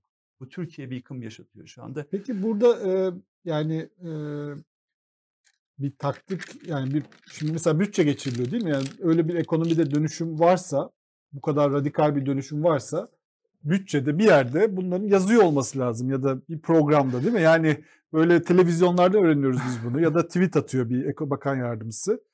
Öyle bir işaret var mı? Yani niye yapıyor bunu? Yani ya, seçime doğru da gidiyoruz. Herkese soruyoruz bu soruyu da biz anlayamadık. Bak, bakın size anlatayım. Şimdi her ekonomi bir plan üzerine kurulur. Hani bir bina da yapsanız bir plan proje olması lazım değil mi? Temeli böyle olacak, statiği böyle olacak. Rüzgar eserse bile, deprem olursa bile binam yıkılmayacak dersiniz ve güven sağlarsınız. Ekonomiler de böyledir. Bir plan proje üzerine yürür. Ve ekonominin planı da orta vadeli plandır. Eylül ayında orta vadeli planı açıkladılar. Dediler ki 2022 yılında ortalama olarak dolar kuru 9 lira 27 kuruş olacak dediler. Yani yalnızca 40 gün önce bunu açıkladılar. Ya düşünün ki senin böyle bir planın varsa ya arkadaş ben artık doları önemsemiyorum. Dolar isterse 20 lira olsun. Ben ihracata çalıştıracağım. İç piyasada halkımı ırgat yapacağım. Ucuz, ucuz iş, iş gücü yapacağım diye planın varsa bunu programına koyarsın. Orta vadeli planda dolar kuru 2022'de 9.27, 2023'te 9.80 2024'te 10 lira 30 kuruş gözüküyor. Hmm. Ya dolar şu anda 13 lira 30 kuruş. Orta vadeli Plan programda çöktü. yok. Çöktü. Ya bunların zaten maşallah dedik dediği 40 gün yaşamıyor emin olun. Hani damat bey de yeni ekonomik program, yeni ekonomik program diye 3 tane program açıklamıştı. Her açıkladığı program 40 gün yaşamamıştı. Ben hep söylüyorum maşallah dedikleri 40 gün yaşamıyor. Bu orta vadeli program da çok. Ben şimdi Cumhurbaşkanı yardımcısı geldi bütçeye. Ben dedim sizi neye göre eleştireceğim? Hangi planınıza, hangi programınıza göre eleştireceğim? Ne var ortada? Say, yalnızca Sayın Cumhurbaşkanı diyor ki kur artacak diyor. Evet halkım yoksullaşacak diyor ama ihracat yapacağım diyor. İyi de bu planın işleme şansı yok ki. Neden? Bakın e, finansal istikrar çok önemlidir. Şimdi Türkiye'mizin 450 milyar dolar borcu var. Kamunun borcu var. Bu mesela çevrilmesi gerekiyor. Hadi bunu çevirdiniz. Bankalar ne yapacak? 100 milyar dolara yakın sendikasyon çeviriyorlar. Bunu %7 ile %8 ile çeviremezlerse ne olacak? Veya şirketlerin döviz borcu var. Şirketler düşünün ki 8 liraya göre maliyet yapmışlar dövizde. İç piyasaya mal satıyorlar diyelim ki. Ve şu anda 13 lira oldu. Ben açıkça söyleyeyim yarın kaç lira olacağını kimse bilmiyor. Yarın 20 lira da olabilir, 30 lira da olabilir, 40 lira da olabilir. Bu şirketler 8 liraya göre maliyet yapmışken içeriye mal, malı satmış. Bir anda 20 lira kurla karşı karşıya kaldığında bu borcu ödeyebilecek mi? Ödeyemeyecek. Şirketler borcunu ödemeyince ne olacak? Bankalar zora girecek. Özellikle kamu bankaları. Kamu bankaları zora girince ne olacak? Kim karşılayacak zararı? Bütçe karşılayacak. Dolayısıyla kim karşılayacak? Çiftçi Hasan amca karşılayacak. Esnaf Mehmet amca karşılayacak. Veya e, köydeki Ayşe teyze karşılayacak. İşte böyle bir sarmalın içindeyiz şu anda. Bunu düşünmüyorlar. Yani dolar efendim nereye giderse gitsin diye bakamazsınız. Çünkü dolar dediğiniz şey bakın Türkiye'de yurttaşlarımız bir bölümü Avrupa'ya yurt dışına gitme hayalleri kurmuşlardı ve bir gidiyorlardı değil mi? Ya 10 yıl önce Yunanistan'a gidenler diyorlar ki ya Yunanistan gayet hesaplı ya diyorlar. Yunanistan Niye? çok ucuz. Ya çok ucuz diyorlardı. Euro bir buçuk iki liraydı. Çok ucuz diyorlardı. Şimdi gitsinler bakalım. Kimse gidemiyor gerçi ama ben geçenlerde bir dış seyahate çıktım. İnanın bir kahve içtim. 5 euro boğazıma evet. takıldı. Yani ulan 5 çarpı 14 diyorsun 70 liraya bir kahve olur mu diyorsun. Yanına küçük bir böyle patisserie pasta gibi bir şey alıyorsun. 8 euro diyor. 100 lira boğazına takılıyor. Yani e, yurt dışına bakın Almanya'dan şu anda bir işçi Türkiye'ye gelsin İnanın her şey bedava geliyor. Benim geçenlere bir arkadaşım Almanya geldi. Almanya bırakın Bulgaristan'dan geliyor. onu söyleyeceğim. Almanya'dan bir arkadaşım geldi. Gittik bir lokantaya. Dört başı mamur bir yemek yedik. Kişi başı 150 lira hesap geldi. Alman hesabı tamam. ödetmedi değil mi? Değil, yani ben ödedim ama böyle baktı şey inanamadı. Yani dedi ki bu yediklerimiz hani 4-5 çeşit yemek yedik 10 euro mu dedi. İnanamadı. Bedava geliyor. İşte Hansa Georgia, oradaki Çok işçiye bedava gelen bir ülke durumunda geldik ve onlara bizim halkımız ırgatlık yapacak. E, biz efendim yurt dışına gittiğimizde bir Koreli, efendim Kuzey Koreli tabii ki Güney Koreli değil veya bir Venezuelalı durumuna düşeceğiz. Ya yazık değil mi halkımıza? Oysa biz dünya ile entegre olan bir toplum hayal ediyorduk. Yani milli geliri dünya standartlarında olan 25 bin dolar olan bir ülke hayal ederken milli gelirimiz 7, 7 bin 8 bin dolara düştü ve milli geliri de gelir adaletsizliği çok fazla. En yoksul %20'ye baktığımızda büyük bir sefalete doğru sürüklenmiş durumda. Yani mutfak masrafını karşılamıyor. Asgari ücret 2825 lira. Açlık sınırı şu anda bizim tespitimize göre 3500 lira. Yani 4 kişilik bir aile yalnızca mutfak masrafını karşılayamıyor. Bu, bugün gördüm bir yerde 3800 lira. O başka bir hesaplama göre yani 3800 lira. Açıkça söyleyeyim şu anda zaten bizim asgari çok çok ilginç bir şey daha söyleyeceğim. Biz halkın bütçesi diye bir metin açıkladık. Dedik ki halkın bütçesinde şöyle olmalı böyle olmalı. Asgari ücreti de yalnızca 2 ay önce 5 bin lira açıklamıştık. Şimdi baktık ama son 3 ayda dolar %50 arttı. Ve asgari, enflasyona da en az %20 bir etkisi olacak. Ben enflasyonun %35'lere %40'lara doğru gittiğini Hı. düşünüyorum. O da resmi enflasyon. Halkın enflasyonu daha da yüksek. Bu yüzden biz asgari ücret önerimizi revize etmek zorunda kaldık. 6 bin lira olsun diyoruz. Vergiden muaf olsun diyoruz. Ve acil ve 6 adımda tedbirler önerdik. Yani ama şimdi şunu da söyleyecek tabii ki esnaflar, işverenler 6 bin lirayı biz nasıl ödeyeceğiz? İnanın şöyle bir durum var. Eğer işçinin alım gücü yoksa işveren de malını satamaz. Bunu kimse unutmaz. Yani ben açıkça söyleyeyim. Benim iş, ben ayakkabı üretiyorum diyelim ki. Ben işçime düşük maaş verirsem işçim de gidip üzerine elbise alamaz. Elbise o zaman elbiseci de çalışamaz veya gıda ürünü alamaz. Ya yani bu açıdan halkın alım gücünü bitiren bir ekonomi. Yani e, çarklara dönmesi mümkün değil. Yani dün açıklandı büyüme rakamı %7.4 büyümüşüz. Evet bugün şeylerde ben var sabahın manşetlerinde. Yani büyüyen kimse var mı dedim yani Türkiye'de. Eminim siz de aynı şeyi düşünüyorsunuzdur. Yani hepimizin ekonomisi küçüldü. Yani bir avuç zenginleşiyor. Onlar keyif çayı içiyorlar. Yandaşlar euro bazında bütçeden kaynak alıyorlar. Veya bir bölüm ihracatçı belki mutlu olabilir. Çok küçük bir. Yani bunun sayısı da 50 bin kişiyi geçmez açıkça söyleyeyim. Geri kalan 84 milyon olarak hep beraber fakirleşiyoruz. Yani hepimizi fakirleştiren bir büyüme. Bu büyüme ne e, istihdam yaratıyor bakın. Sonuç olarak 27 milyon, 28 milyon insan çalışıyor Türkiye'de. Bu artmıyor. Yıllardır artmıyor. ne gelir e, arttırıyor, ne alım gücünü arttırıyor. Yoksullaştıran ve sefalete doğru sürükleyen bir büyüme var. Bu açıdan bu büyüme hepimizi küçültüyor aslında. Yani birilerini büyütüyor, evet haklılar ama halkı yoksullaştıran bir büyümeyle karşı karşıyayız. Yani böyle Peki büyüme... burada e, e, şimdi mesela Plan Bütçe Komisyonu'na e, Hazine Bakanı geliyor, bakan yardımcıları geliyor, bürokratlar geliyor. E, onlar mesela böyle hararetle savunuyorlar mı? Hayır. Cumhurbaşkanı gibi. Bakın Lütfü Elvan ekonomiden sorumlu bakan aylardır sessiz. Oysa böyle durumlarda kim inisiyatif alır? Çıkar Ekonomi Bakanı der ki merak etmeyin biz bu programı işletiyoruz ve bu programın arkasındayız der. Siz Sayın Lütfü Elvan'ın bir sefer bile faiz sebep enflasyon sonuç dediğini duydunuz mu? Duyamazsınız. Ben komisyonda da kendisine sordum. Öyle Sayın, mi? Ba- Öyle mi diye mi? Sayın Bakan dedim. Faiz sebep enflasyon sonuç mudur dedim. Eyvah çok kazık soruymuş. Bıyık altında güldü ve dedi ki bunu sonra konuşalım Garo Bey diyebildi Evet. ve sanıyorum bu, bu da bir sebep. Sonra bir- iki gün sonra e, Cumhurbaşkanı- grup e, toplantısı Evet. fırça yedi açıkça. Yani ve elleri bacaklarının arasındaydı. Herkesi alkışlarken alkışlamadı. e, Neden biliyor musunuz? Çünkü inanmıyor. Yani inanması mümkün değil. Bakın Hmm. hepimiz üniversite okuduk. Ben de iktisat okudum. Lütfü Bey de öyle. Tayyip Bey de iktisat okuduğunu iddia ediyor. Yani sonuç olarak. Ama Tayyip Bey emin olun yani siz hoca olsanız iktisat hocası ve kağıtta böyle bir şey görseniz faiz sebep enflasyon sonuçtur deseniz ben de görsem sıfırı basardım. Ve Tayyip Bey kesinlikle o dersi geçemezdi. Ve mezun da olamazdı, diploma da alamazdı. Hani diploma ile ilgili bazı şaya, şayalar var ya eğer Tayyip Bey ekonomi okurken sınav kağıdına böyle yazdıysa hani faiz sebep enflasyon sonuç diye yazdıysa kesinlikle o dersi geçememiştir.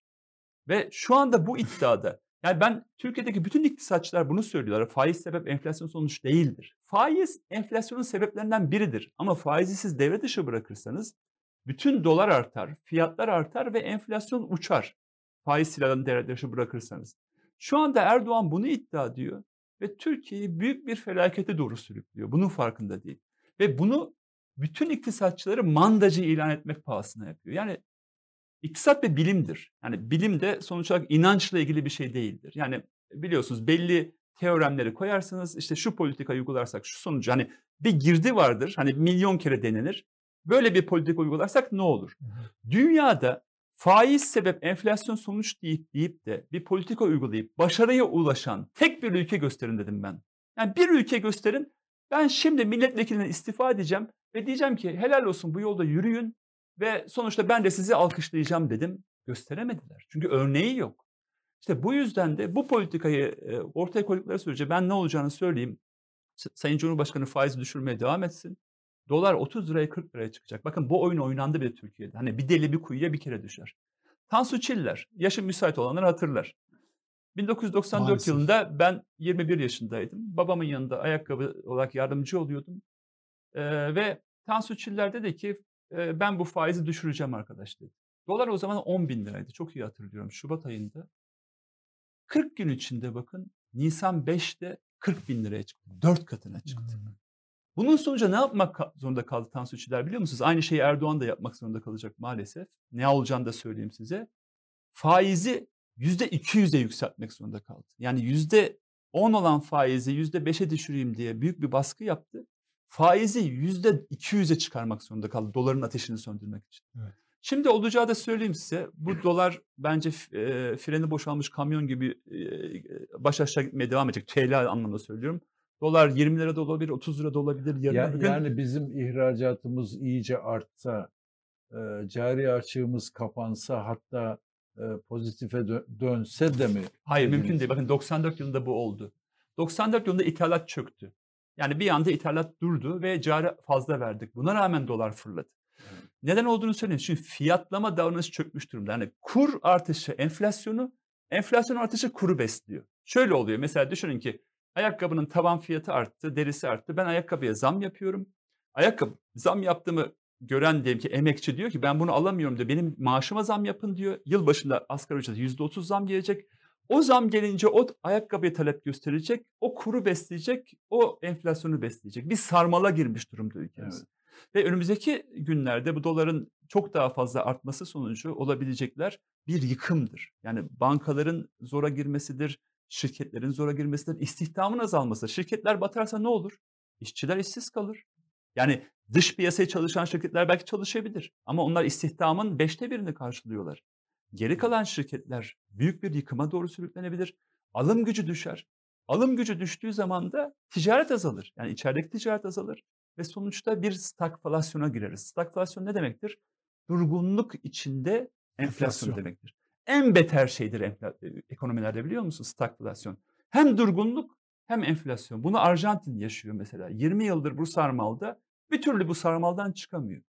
Venezuela bunu yaşıyor. Başka bazı ülkeler yaşıyor. Türkiye'mizde bu stagflasyon sarmalına doğru şu anda sürükleniyor.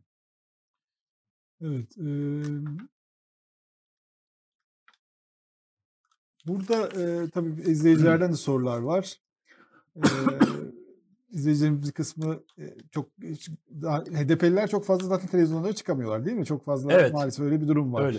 Mesela hiçbir davet ediliyor musun? Ya şöyle ben 2015 yılına kadar inanın televizyona çıkmaktan yorulurdum. Bu şimdi ana akım demeyeceğim işte Habertürk, işte CNN, NTV haftada iki kere, üç kere bizi beni çağırırdı, diğer arkadaşlarımızı çağırırdı. 2015 yılından beri bu kanalların hiçbirine çık, çıkmıyoruz. Çıkamıyor yani çıkamıyoruz çünkü davet edilmiyoruz. Evet. çıkabildiğimiz kanallar işte Halk TV zaman zaman çıkıyoruz. Onlar davet ediyor yani. Onlar davet. Fox TV zaman zaman çıkıyoruz. Fox işte, TV'de görüyorum evet. Evet zaman zaman o da seyrek. İşte size çıkıyoruz, başka kanallara çıkıyoruz ama tabii halkın öyle bir dezenformasyon var ki bize karşı. Yani bir sonuç olarak yalan makinesi işliyor, Göbez makinesi işliyor bize karşı her gün bir algı yaratmak için. İşte biz de buna karşı sizler aracılığıyla sesimizi halka duyurmaya çabalıyoruz. Çünkü partimize karşı da büyük bir saldırı var biliyorsunuz. Kapatma davası. Evet, kapatma davasında en son Kobani şey davası şey yürüyor. Hukuksuzca yürüyor. Yani Kobani'de ben de sonuç olarak 2014 MYK'sındaydım ve o sonuç olarak tweet atıldı biliyorsunuz. Ko- Kobani olaylarıyla ilgili Kobani'de halk, biz halkı sokağa davet ettik itirazlarını yükseltmek için ama niye yaptık? Kobani'de biliyorsunuz IŞİD orayı sarmıştı ve oradaki binlerce insan katledilmek üzerelerdi. İktidarla o zaman görüşmüştük ve bir yardım yapılacağını taahhüt etmişlerdi. Ama bu yardım gitmedi. Özellikle hatta oradaki insanların ölmesi, yok olması için bir politik ortaya konuldu. Bunun üzerine biz de protesto için halkı sokağa davet ettik ve 6 Ekim akşamı Hepimiz sokaklarda e, basın açıklamalarını yaptık ve eve dağıldık. Kimsenin burnu kanamadı. Ama 7 Ekim günü, 7 Ekim 2014 günü Tayyip Erdoğan Kobani düştü düşecek dedi. Ve bu devletin derinliği, karanlığı devreye geçti. İlk olarak Muşvarto'da bir HDP'li katledildi. Ardından olaylar patlak verdi. Ve o dönem açıkça söyleyeyim yani bir darbe dinamiği tetiklendi. Yani çünkü biz bunu şuradan gördük. Biz mesela Cizre'ye gidip olayları durdurmaya gittiğimizde karşımızdaki askerler bizim gitmememiz için çaba gösteriyorlardı. Ee, ve bu yönde bize baskı yapıyorlardı. Yani gitmeyin. Niye giderseniz? Çünkü olaylar durur. Yani yangına benzin dökmek isteyen bir dinamik vardı. Barış sürecini bitirmek isteyen bir dinamik vardı. O devredeydi. Sonucunda insanlarımız öldü. Ya düşünün ki biz bir suç işlemiş olsak bir devletin yargısı ne zaman harekete geçer? Aynen 6 saat sonra harekete geçer değil mi? Veya 6 gün sonra harekete geçer. Ama ne hikmetse hatta bu olaylardan sonra 5 ay sonra 28 Şubat 2015'te e, Dolmabahçe Deklarasyonu da sonuç olarak açıklandı. Barış süreci devam etti. Ama ne zaman ki Erdoğan Haziran ayında iktidarını sürdüremeyeceğini görünce çözüm sürecini bitirdi. Ve ondan sonra bir yıllar sonra 6 yıl sonra düşünün 6 gün sonra harekete geçmesi gereken yargıyı 6 yıl sonra efendim Kobani ile ilgili bir tweet atılmıştı.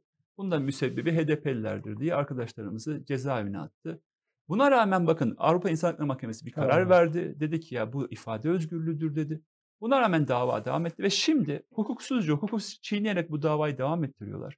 Bir oradan bir mahkeme kararını hızla alıp e, almak istiyor ve bunu da kapatma davasına zemin yapmak istiyorlar. Hmm. Ve HDP'yi kapatmak istiyorlar. Niye bunu yapıyorlar? Çünkü şunu gör, görüyorlar. Cumhur İttifakı her şeye rağmen hala %35-40 alanında gözüküyor anketlerde. Hmm. Millet İttifakı da işte biraz daha belki fazla ama 35-40 civarında gözüküyor. Biz HDP olarak da iddia, iddiayla söylüyorum ben. Bu konuda da hatta iddiaya da girerim arkadaşlarımla. İlk demokratik seçimde, demokratik bir seçim yapılırsa %15 oy alacağız en az diyorum. Bekir Ağırcı da böyle bir şey söyledi. Evet evet yani %15 en az alacağız. Yani eğer şartlar uygunlaşırsa, arkadaşlarımız serbest bırakırsa %20'ye doğru duyururuz. Selahattin Demirtaşlar, Figen Yüksek Dağlar özgürce siyaset yapabilirsek, kanallara biz de onlar kadar çıkabilirsek %20 de oy alırız. Ama %15 deyin belirleyici bir gücüz. Şimdi bu belirleyici gücü siyaset dışına etmeye çalışıyor. Ve bu yüzden de partimizi kapatmak istiyor ve siyasetçilere ben dahil siyasetçilere siyaset yasağı vermek istiyor. Beni 18.500 yılla yargılayacak mesela. Arkadaşlarımı onunla yargılıyor. Saçma sapan iddialarla. Ve böylece e, iktidarını devam ettirme niyetinde. Yani bir gerilim yani çünkü bir Peki iktidar... AKP'nin kapatılması iktidar işine yarar mı? Yani, Yani MHP bakın, istiyor ama hani AK Parti şöyle istemiyor gibi var. görünüyor. Bir iktidar biliyorsunuz ya rıza ile yönetir. Yani toplumun çeşitli kesimlerin rızasını alır. Demokratik siyaset yapar. Onlara huzur ve refah vaat eder. Artık iktidar böyle bir şey vaat edemiyor. İlk yıllarında bunu vaat etmiştir. Huzur, refah, toplumsal barış vaat ediyordu. Çeşitli toplumsal kesimlerden destek alıyordu. Şimdi bunu vaat edemeyince ne yapar bir iktidar? Zor ile yönetmeye kalkar. İktidar son yıllarda artan bir oranda zor ile, baskı ile, zulüm ile yönetmeye girişti. Ve burada da hedef olarak HDP'yi seçti. HDP'lileri seçti ve Kürt halkını seçti. Yani Kürt halkına karşı düşmanlık siyasetini ortaya koyarak iktidarını sürdürmeye çalışıyor. Ve bu yolda devam edeceğini anlıyoruz maalesef. Buna karşı da muhalefete şöyle bir çağrımız var. Şimdi HDP'nin kapatılmasına sessiz kalmak aslında demokratik siyasetin kapatılmasına sessiz kalmaktır. Düşünün dokunulmazlıkların kaldırılma sürecini hatırlayın. Ne diyorduk o zaman? Ya arkadaş HDP'lilere dokunacak bu. Evet bu amaçla kaldırıyorlar ama emin olun bize dokunurlarsa yarın size de dokunurlar. Bütün demokratik siyaseti devre, devre dışı bırakırlar. Nitekim arkadaşlarımızı hapse attılar ama ardından Enis Berberoğlu da hapse girdi. Başka arkadaşlar da hapse girdi. Yani bu açıdan HDP'yi kapatılması demek aslında bir yandan artık anayasa yok arkadaş demek. Hukuk yok. Yani bugün HDP'ye hukuksuz, hukuksuzluk yapılıyorsa siz demokratik bir seçim olabileceğini düşünür müsünüz? Yani anayasa mahkemesi baskı yaptın, ben kapatmazsan seni kapatırım dedin ve kapattırdın diyelim ki. Sonucunda ne olacak? Siz bağımsız demokratik bir seçim yapabilecek misiniz? Yapamazsınız. O açıdan HDP'nin kapatılması demek demokratik siyasete büyük bir darbe vurulması demektir. Ben de bunu şunu söylüyorum. HDP'yi sevebilirsiniz, sevmeyebilirsiniz. Ön yargılarınız olabilir. Çok doğaldır. Bu kadar büyük bir medya dezenformasyonu varken ön yargılar da depreşir. Ama buna rağmen bakın nasıl ki ben bugün AKP'nin kapatılması meselesine karşı olacaksam MHP'nin veya Cumhuriyet Halk Partisi'nin veya İyi Parti'nin aynı şekilde bütün siyasette yani demokrasiye inanan bütün muhalif güçler de bu yönde davranmalı ama bu yönde biz yeterli bir ses duymuyoruz. Bu da şuna getiriyor. Diyarbakırlı geçenlerde yine bir amcayla konuştum. Ya diyor ki tamam AKP MHP kötü ama öbürleri olursa ne olacak? Ne Hmm. değişecek? Böyle bir soruyor. kaygı var. Bu meşru bir sorudur. Yani bu konuda da bir çekingenlik var. Yani biz bakın de, e, tutum belgemizi açıkladık. Dedik ki yeni dönemi nasıl görüyoruz? Cumhurbaşkanlığı seçimleri nasıl olmalı diye 11 maddelik bir tutum belgesi açıkladık. Buna karşı da yeterli bir mukabelenin olmadığını görüyoruz. Yani hala mesela geçenlerde çok ilginç bir şeydir. Hadi siyaseti geçtim. Ekonomiyle ilgili mecliste 6, 6 partinin ekonomi kurmayları bir araya geldiler. Ben de partimin ekonomiden sorumlu eş genel başkan yardımcısıyım. Bize herhangi bir telefon gelmedi. Hmm. Yani bu girdaptan nasıl çıkarız diye kimler konuşacak? Mecliste olan siyasi partiler konuşacak sonuç olarak. Yani bu anlamda dışlayıcı bir siyaseti tamam AKP, MHP yapıyor ama onların zaten o yoldalar. Ama muhalefetin panzehiri nedir bu konuda? Muhalefet de yeterli cesareti gösteremediğini düşünüyorum. Bu açıdan da bir eksiklik var. Ve ben şu iddiadayım. Hani yüzde 40 ise Millet İttifakı'nın oyu. Artı katın yüzde 15 HDP'nin oyunu. Bu 40 artı 15 olmaz. Geometrik bir artış olur. Yani 1 artı 1 4 edebilir. Bir anda bir toplumda evet bu iktidar gidiyor duygusunu yaratıp AKP'nin altını boşaltabiliriz. Yani yüzde 75 de kazanabiliriz. Buna bakmalıyız. Ya bu açıdan biz de diyoruz ki biz de elbette Millet İttifakı'nın bir parçası olalım demiyoruz. Böyle bir iddiamız da yok. Ama Türkiye'yi düzlüğe çıkarmak için konuşmalıyız, uzlaşmalıyız diyoruz. Yeni e, yol temizliği haritamızı ortaya koymalıyız. Çünkü bir yıkım yaşandı. Yıkımdan kim çıkaracak bu ülkeyi? Demokratik siyaset çıkaracak. Türkiye'nin demokrasiye inanan siyasi güçleri çıkaracak. Bir de Kürt meselesinin çözümüyle ilgili. Yani tamam iktidarın bir önerisi yok. Kürt'ü döverek, ezerek ben bu yolu devam edeceğim diye.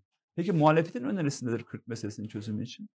Bunlara duymaya ihtiyacımız var. Veya demokrasi sırf Kürt'e değil ki. Kürt elbette en çok ezilen. Ama bütün Türkiye'yi bu e, antidemokratik girdaptan kim çıkaracak? Türk, Kürt, Ermeni birlikte çıkaracağız. Hep beraber çık. Bu yüzden de ön yargılarımızı bir kenara koyup Türkiye'yi nasıl düzlüğe çıkaracağımızı hep beraber daha e, açık yüreklilikle ve özgüvenle tartışmalıyız. Partinin kapatılması e, yani HDP seçmeni üzerinde nasıl bir etkiye sebep olur?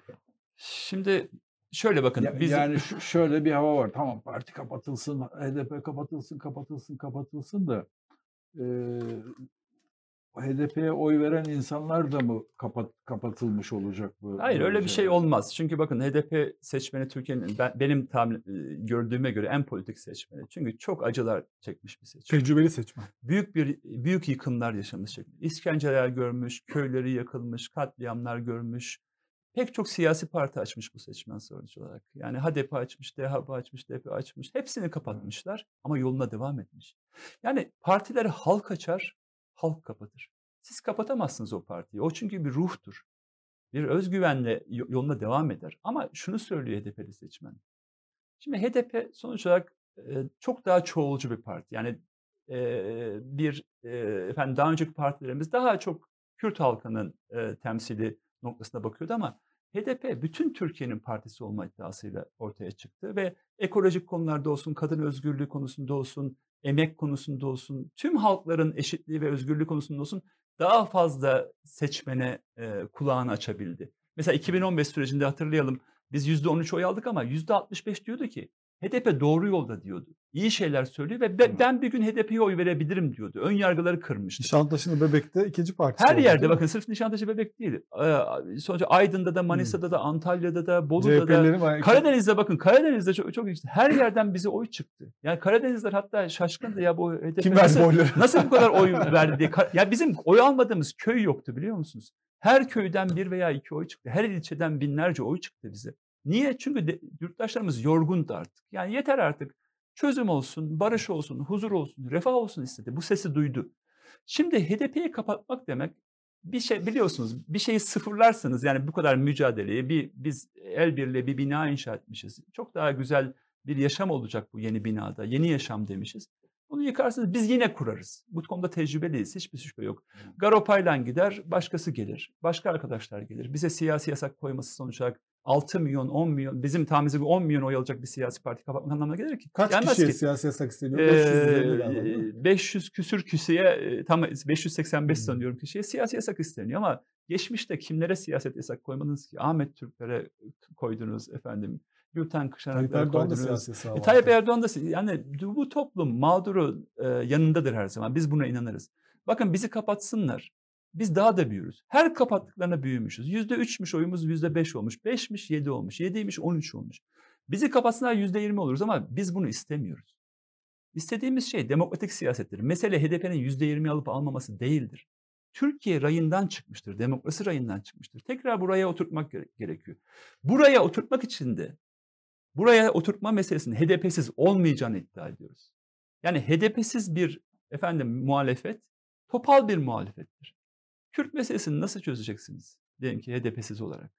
Demokrasi Matematik meselesini nasıl çözeceksiniz? HDP Hani ne nasıl çözeceksiniz? önemli. Diye, diye, diyelim ki siyasete eksik görüyorsunuz bu noktada. Matematik de mi yok? Yani sonuçta bir matematiğe ihtiyacı var. Yani yani ama ben ben yine siyaseten bakma gereğini görüyorum.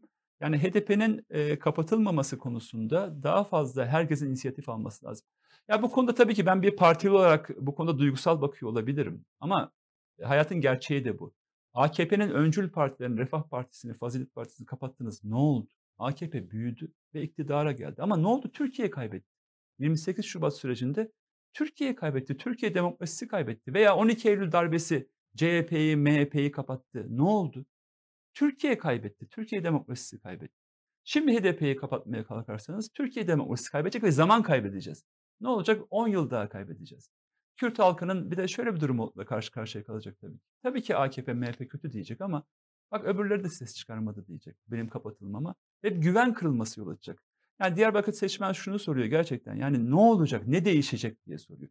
İşte AKP aslında ilk kuruluş döneminde ne değişeceğine dair Kürt halkına bir şeyler söylemişti. Ve çözüm sürecini devreye sokmuştu. Bir AKP ile birlikte aslında AKP ile e, beraber yani bir değişim olabileceği duygusu yaratmıştı ama sonu büyük bir hüsran oldu bunun. Şimdi baktığımızda yeni siyasetin bu faşizan yolun panzehirini ortaya koyması gerekiyor. Ve burada da etnik kör olması gerekiyor. Yani şu anlamda söylüyorum. Herkes için demokrasi demesi lazım. Herkes için adalet demesi lazım. Peki e, Ya bu, CHP'deki adaletin Hakkari'den de Diyarbakır'dan da geçiyor olması lazım. Edirne'den, Van'dan, Trabzon'dan da geçmesi ge- gerekiyor tabii ki. e, CHP'deki değişim bir değişim çabası var. Kemal Kılıçdaroğlu'nun bu helalleşme çıkışı var. Onları nasıl görüyorsun? Çok kıymetli görüyorum. Ben şahsen de partimde de arkadaşlarım söyledi. Ben çok önemli görüyorum. Çünkü ben gadre uğramış bir halkın evladıyım. Yani 1915'te gadre uğradık. İşte varlık vergisiyle gadre uğradık. Sonra 6 Eylül 1955'te gadre uğradık. Hrant Dink'i kaybettik sevgili Hrant Dink'i. Barış özlemi içinde olan bir halkı. Yani düşünün ki 100 yıl önce toplumun %50'sine yakın oluşturan Hristiyan Musevi topluluklar bugün hepimiz toplasanız bir futbol stadyumuna dolduramıyoruz. Yani bu kadar azaltılmışız. Ve böyle bir sese ihtiyacımız var biliyor musunuz? Yani çünkü e, helalleşme sesine ihtiyacımız vardı. Bunu AKP de denemişti ama artık o yoldan tamamen çıktı ama Sayın Kemal Kılıçdaroğlu'nun bu helalleşme çağrısını çok çok değerli buluyorum. Bunu altını çizerek söylemek isterim. Çünkü neden? E, Cumhuriyet Halk Partisi bu ülkenin kurucu partisi. Kuruluş döneminde de pek çok şeyi kutsayabiliriz. Evet pek çok iyi şey de yapılmıştır ama acılar da yaşandı. Her ulus devletin kuruluşunda olduğu gibi Türkiye'de de acılar yaşandı. Ama o acıları yaşayan ben benim dedem acıyı yaşadı sonuç olarak. Bu tarihi bir mesele değil ki. Dedem diyorum ya ben 49 yaşındayım. Dedemden bahsediyorum ama dedem yaşadığı acılarla ilgili adalet bulamadan göçtü bu topraklardan. Benim babam da acılar yaşadı. Babam da adaleti bulamadı. O varlık vergisinde evine el koymuşlar. Dedem Aşkale'de sonuç olarak gitmiş. Öyle yokluk mi? çek, elbette yokluk çekmiş e, sonuç olarak babalarım. Açlık çekmişler. Yani düşünün 1915'te bir yıkım yaşıyorsunuz. Sonra toparlanıyorsunuz tam. E, 1942'de bir yıkım daha yaşıyorsunuz. Ve e, bu e, bunun da özrünü dilememiş bu ülke. Yani bir özür dilemek, bir helallik almak çok kıymetli bir şeydir. Ve tabii ki tazmin etmek. Bunu da söyledi. Tazmin mi? etmek de şudur bakın. Benim e, sonuç olarak Malatya'da kiliselerim var. Ya onlar restore edilsin. Tepesine bir kilise konulsun. Önüne de bir efendim bir, bir tane taş konulsun. Burayı da benim dedelerim yapmış çünkü o kiliseyi. Öyle İşte mi? Öyle kiliseler mi var? Evet evet yani Malatya tabii ki yıkılmış kiliseler. Malatya'da benim e, mahallemdeki kilise restore edildi ama ne yapıldı? Bir kültür merkezi yapıldı. Niye benim kilisemi kültür merkezi yapıyorsun arkadaş? Ama orada ibadet edilmesi izin veriliyor. Ya galiba. yok hayır öyle bir şey Değil yok. mi? Yok hayır. İzne, bir de izne, izin ne demek ya? Siz camide ibadet etmek için izin mi alıyorsunuz mesela? Evet. Bana diyor ki sen git izin al diyor. Yani Yapılmadı böyle bir şey- orada ibadet. hayır yapılmıyor. Yani hayır bakın tepesinde haç olmayan yer kilise değildir. Nasıl Hı. ki siz mihrap diyorsunuz değil mi şey o hilale e, tepedeki caminin üzerindekine. O hilal olmadan cami olmaz. E, haç olmadan da kilise olmaz Yok, arkadaş. hi- Hilal olmadan cami olur da. Yani Hayır, diyelim ki semboldür. Hilal, hilal haç kadar kuvvetli bir şey değil. Ama haç kuvvetli bir bir Ama şey. haç e, olmazsa kilise olmaz. Hmm, Tepede haç olacak, bir çan Tamam, kulesi olacak. Yani Ne var Malatya'da yüzler yüzlerce yıl çan sesiyle ezan sesi birlikte olmuş. Yine olsun ne olacak? Orada hala benim 150-200 kişilik cemaatim var. Bırakın onlar da ibadetlerini yapsınlar. Benim babaannem o kilisede vaftiz olmuş. Niye benim kilisemi kültür merkezi yapıyorsun? Niye ki, diğer ki- kiliselerimin yıkılmasına izin veriyorsun? Mesela böyle bir şey olsa ben kiliseleri restore etsem, bu halka da versem ve bunu bir özür vesilesi yapsam ya kusura bakmayın desem acılar yaşanmış gelin helalleşelim bakın kiliselerinizi yapıyoruz. Mesela azınlık okullarıyla ilgili bir önerge verdim bu da önemli. Hmm. Ya 18 milyon öğrenci var değil mi ülkede? Hepimiz de vergi veriyoruz. 84 milyon yurttaş. Ve 180 milyar TL eğitim bütçesine gidiyor. Ben de bir önerge verdim. Dedim ki arkadaş bak bizim de azınlık okullarımız var. 4000 tane çocuğumuz okuyor.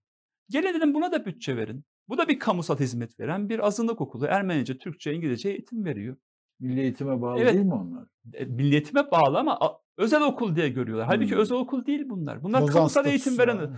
Lozan'da da emretmiş. Hadi onu söylemekten e, imtina ettim ama sonunda söyledim. Dedim ki Lozan diyor ki bu okullara bütçeden destek verilecek diyor. Gelin bunu destekleyin dedim. Dediler ki anayasaya aykırı. Anayasa ama Lozan anayasanın üzerinde. Ama bunu Lo- Lozan demeyi Zulel'de diyorum. Ya biz bu ülkenin yurttaşları değil miyiz? Hepimiz vergi vermiyoruz? Evet. Niye bu okullara destek verilmiyor? Veya Diyanet, Diyanet İşleri Başkanlığı bütçesi. Milyarlarca lira para harcanıyor. 100 binin üzerinde imama maaş veriliyor değil mi? Ya ben aslında onu da doğru bulmuyorum. Yani bir ülkede böyle bir devletin dini olmaz. Yani geçmişte olduğu gibi vakıflar üzerinden sistem yürür. O, o, e, ilçenin e, efendim inananları o vakfı ayakta tutarlar. Gerekiyorsa kamu da destek verir. Böyle bir sistem olmalı ama hepimiz vergi veriyorsak bu ülkede e, yalnızca Sünni İslam'a bütçe ayrılması doğru değil ki. Cemevleri de var. E, Hristiyanların kiliseleri var. Musevilerin havraları var. İnanan var, inanmayan var. Neden tek bir inancın tek bir mezhebini harcıyorsun? İşte bu, bu noktalarda adalette eksikliklerimiz var. Şimdi sizin e, kapağına açtığınız e, meseleler yani aslında birçokları açısından tabu konular. Yani mevzuyu açıp 3-5 adım ilerleyemiyorsun bile. Hı. Yani no- normal şartlarda gelenekte de yani Müslüman toplumların geleneğinde de başka dinlerle, başka inançlarla bir arada bulunmak var. Hatta bu bu konuda e, herhal- herhalde Müslümanlar biraz daha çok daha iyi Ba- Batı'ya göre. Çünkü Evet. ba- başka din, dinleri Kesinlikle. e, Anadolu bu anlamda çok e, önemli bir habitattı. Barındırmamışlar. E, bu, bu geleneği e, tazeleyecek e, ve bu, bu geleneği ön, ön plana çıkaracak herhangi bir söylem bir, birdenbire gayrimilli hatta gayri dini olarak e, lan- lanse edilebiliyor. Maalesef öyle bir ortamdayız. Yani normal e, normal bir şeymiş gibi konuşamıyoruz. Bu, bu, bu Türkiye'de konuşulamıyor yani. Ama işte bunları konuşmalıyız. Yani çünkü bakın Şunu söyleyeyim, sadece AK Partililer konuşamıyor değil. CHP'liler de konuşamıyor. Başkaları da konuşamıyor. İşte birileri konuşmalı. Yani İlk, e, helalleşme kilise- dediğimiz şey önce eşitlikten geçiyor. Yani önce kilise- eşit olacağız. Yani eşitlikten geçiyor. Sonra da geçmişe dönük de helalleşeceğiz. Bugün O- eşitlik O politikalarına gideceğiz. helalleşmeyi ben şey anlamında e, mümkün görmüyorum.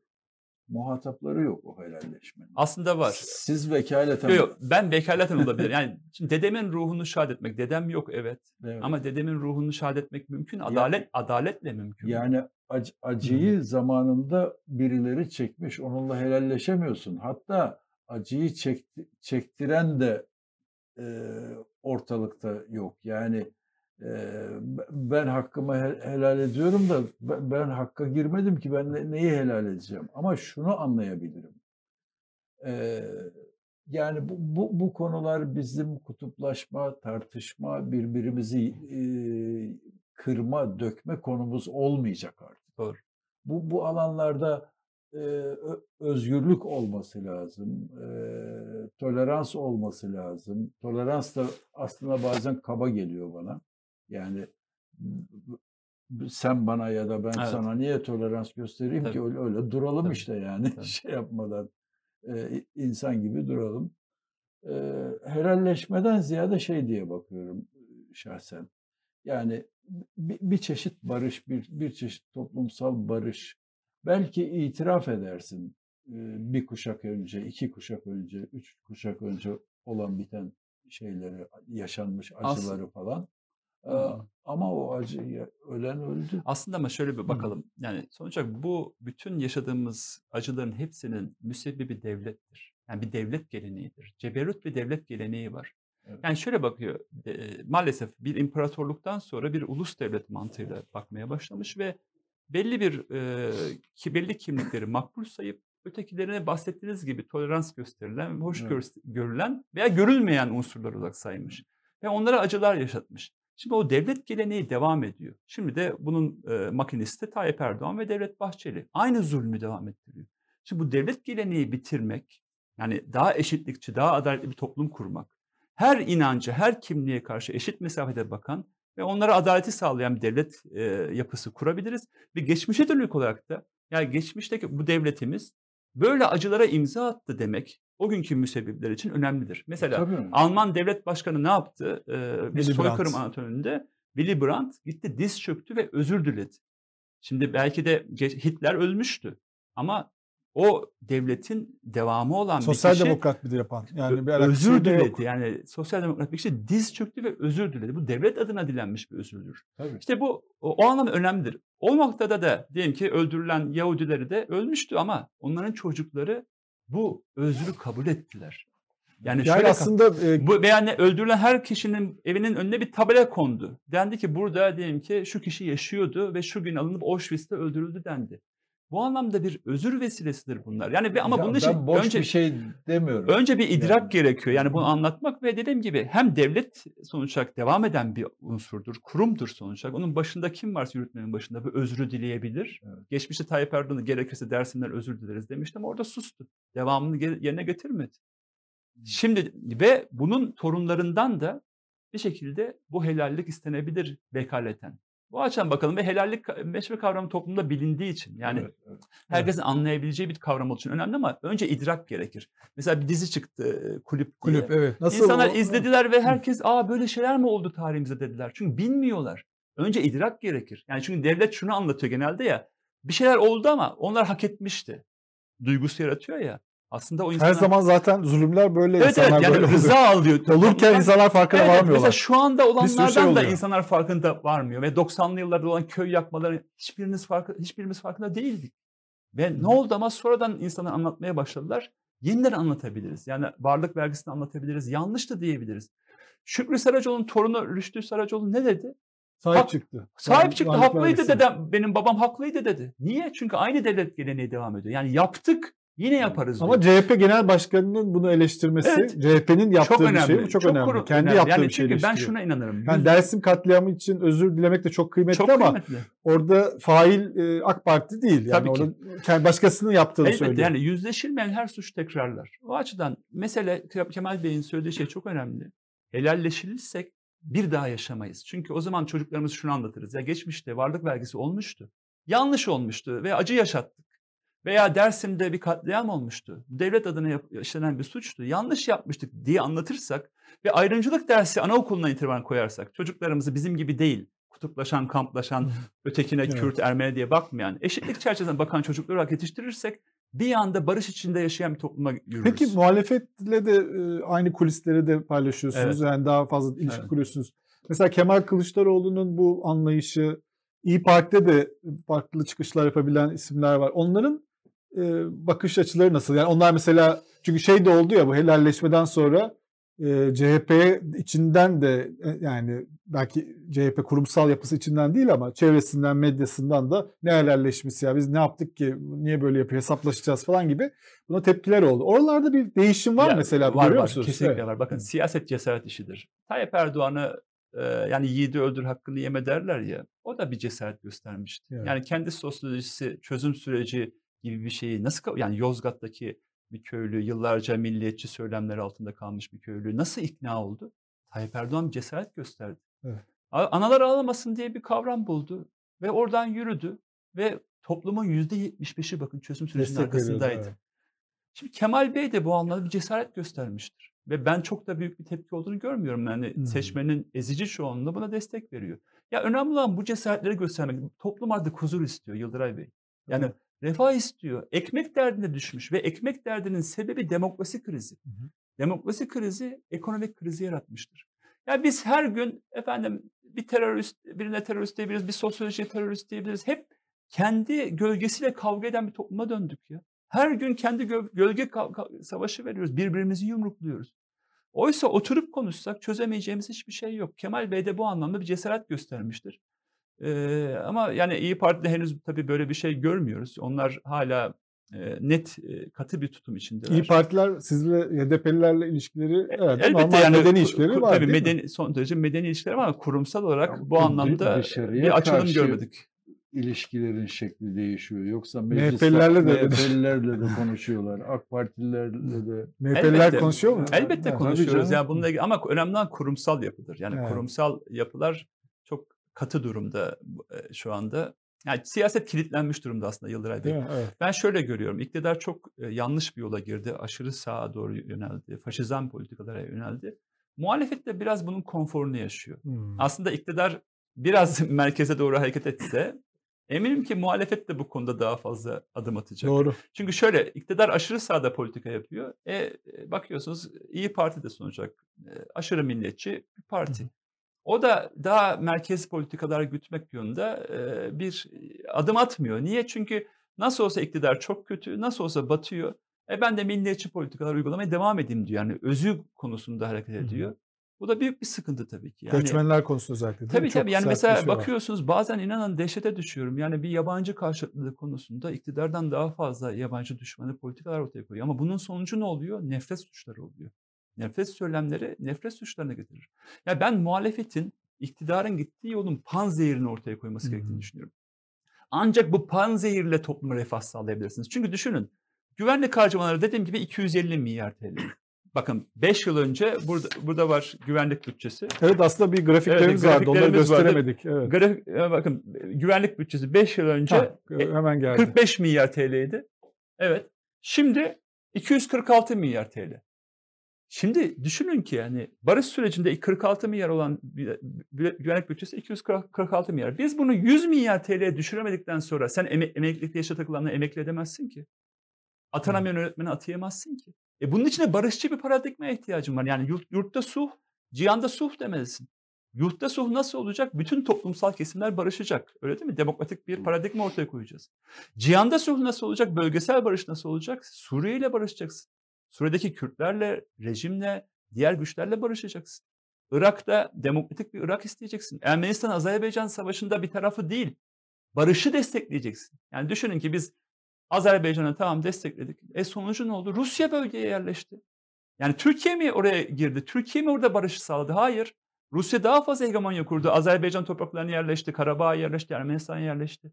Kim kazandı? Rusya kazandı. Bu arada Ermenistan'ın Türkiye ile ilişkileri geliştirmek için bir takım adımları var değil mi? Paşinyan Elbette. açıklamaları Ya var. O bakın çok- konularda bir gelişme yani olabilir mi? bakın bu konuda Çünkü Cumhurbaşkanı dün akşam dedi ki herkes ilişkilerimizi bakın düzelteceğiz ama dedi. adım atılmıyor. Sorun şey Hı. tamam savaş oldu. Binlerce insan hayatını kaybetti. O konuda da ben yani savaşsız da çözüm mümkündü. Binlerce insan hayatını kaybetti. Azerisi, Ermenisi fark, fark etmez. Hepsinin anı, anısını da saygıyla eğiliyorum ve çok üzgünüm bunu durduramadığımız için. Ama olduktan sonra ne yapılır? Yani bir musibetten sonra ya artık e, demokratik ilişkiler sağlanır. Sınır açılır. Ya sınırınız kapalı olan bir komşuyla hangi sorununuzu çözebilirsiniz ya? Bir de ekonomilerin de Ya- ihtiyacı var yani aslında buna. şeyi bir tarafa bırakalım. Yani Ermenilerle Azeriler ya da Er- Ermenilerle Türk Ermenistan'la Türkiye arasındaki ihtilafı bir tarafa bırakalım. O sınırın kapalı olması iki tarafı da körletiyor. Tabii. Yani Kars'ın da Kars da bir ferahlayamıyor. Tabii, tabii. Yani karşı taraf nasıl Er- Erivan nasıl ferahlayamıyorsa Kars da ferahlayamıyor. K- Şey gibi böyle kilerin en dip tarafı gibi Tabii ki. mu- muamele görüyor. Yani o, o kapalılık yüzünden. Yani şöyle söyleyeyim, 30 yıl önceye kadar Erivan'da Azeriler yaşıyordu. Yani mesela pek çok bölgesinde Azeriler yaşıyordu. Bakü'de Ermeniler yaşıyordu. Ya düşünün ki bir arada yüzlerce yıl yaşamış iki halk bir anda birbirlerini boğazladılar. Büyük bir savaş Çok yaşadılar. bir şey Ve sonuçta kim yerleşti oraya ilk anda da Rusya yerleşti. Yani Rusya zaten böyle Kafkasya'da belli sorun alanları bırakır biliyorsunuz. Abazya ile Gürcistan arasında, diğer Ossetya ile diğer ülkeler arasında ve oraya hegemonyasını kurar. Bizim ne yapmamız lazım? Ama biz demokratik siyaset işleme, ilerletmediğimiz için hep böyle milliyetçi bir retorik içine yürüdüğümüz için Azerbaycan'a efendim destek. Peki sonucu ne oldu? Azerbaycan abat mı oldu? Hayır. Rusya işgaline girdi şu anda. Ermenistan abat mı oldu? Hayır. Ermenistan bir yıkım yaşadı. Ama Türkiye de kaybetti. Şimdi kapıyı açsak, hem Ermenistan'la dip- diplomatik ilişkiler kursak, e, yollar açılsa, hani bahsediliyor ya Nahçıvan Özü'den gidecek yollar, e, ticareti biz daha çok geliştirsek, bizim daha çok or- orayla ekonomik, ticari, kültürel ilişkilerimiz olsa, hep beraber kazansak ne olur? Ama böyle bir paradigmaya dönülemiyor. Milliyetçi siyaset, Şimdi Türk, Ermeni düşman, Kürt düşman, Ermenistan'ın para Rum düşman, Türkiye'den nasıl Ru- Rum durumu düşman. şu anda? efendim? Para birimi. Ya şu anda onu da söyleyeyim. Bulgaristan, Edirne şey Kişi başı- orada? Bakın şu anda Ermenistan'da kişi başı milli gelir Türkiye'nin üzerine çıkmış durumda. Öyle mi? İnsani, kadar. gel- insani gelişmişlik endeksi. Evet, ya? insani gelişmişlik Para endeksi birim peki? Çok daha değerli. Enflasyonu yok. Yani onlar sınır açılırsa bu tarafa gelip alışveriş yaparlar. Bence Evet, Karslılar kesin- falan ister bunu. Kesinlikle ve insani gelişmişlik endeksine çok daha üstteler. Demokrasi Eyvah. endeksine çok daha Yani üstteler. Basın, Ermenistan için mutlu olduk ama biz ba- kendimiz ba- çözüyoruz. basın özgürlüğü endeksinde yani çok daha üstteler. Evet, yani evet. Cumhurbaşkanı, Başbakan Renkli çok rahat e, eleştirilebilir. Demok- demokratik benim ülke. bildiğim kadarıyla Ermenistan'da başbakan herkesten daha çok eleştiriliyor. Evet zaten yani inanılmaz bir şekilde eleştirilebilir Yerden çünkü basın özgürlüğü var orada. Yani bu açıdan baktığımızda yani biz şimdi iyi ilişkiler geliştirerek hep beraber Şimdi kazanabiliriz. bu bu- Ermenistan'la Türkiye arasındaki ilişkilerde engel Karabağ'dı.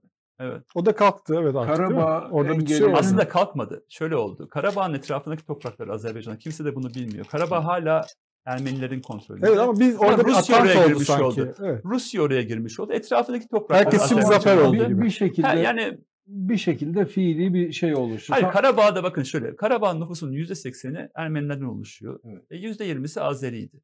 Şimdi e, aynı Kıbrıs meselesi gibi düşünelim bunu. Hani empati kurma için söylüyorum. Kıbrıs'ta sonuç olarak bir zulüm vardı Türklere karşı ve Türkiye oraya bir operasyon yaptı. 40 yıldır ne olarak görülüyor? İşgalci olarak görülüyor. Ama biz de ne diyoruz? Kıbrıs'ta Türk halkının hakları var. Bu da demokratik bir çözüme ulaşmalı diyoruz değil mi? İddiamız bu.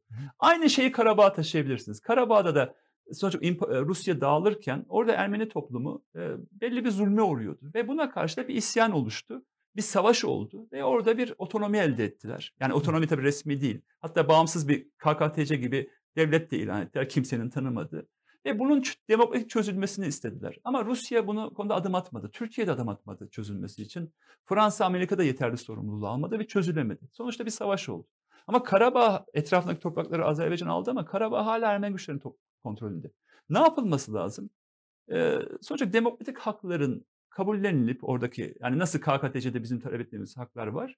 Onlarla kabullenilip bir çözüme yürünmesi gerekiyor. Yani oradaki hakların halkların kültürel e, özelliklerine saygı gösteren bir çözüme yürümek evet, ama gerekiyor. Ermenistan'da da çok sert bir milliyetçilik var. Ya, Azerbaycan'da da öyle. Ama milliyetçilik milliyetçiliği doğuruyor e, Yıldıray Bey. Evet. Biliyorsunuz bunu yani Türk milliyetçiliği Ermeni milliyetçiliğini doğuruyor. Ermeni milliyetçiliği Azeri milliyetçiliğini besliyor. Türk milliyetçiliği Rum milliyetçiliğini besliyor. Aslında Rum Paşinyan şu anda uzlaşmak için Buradaki anahtar ne biliyor musunuz? Türkiye.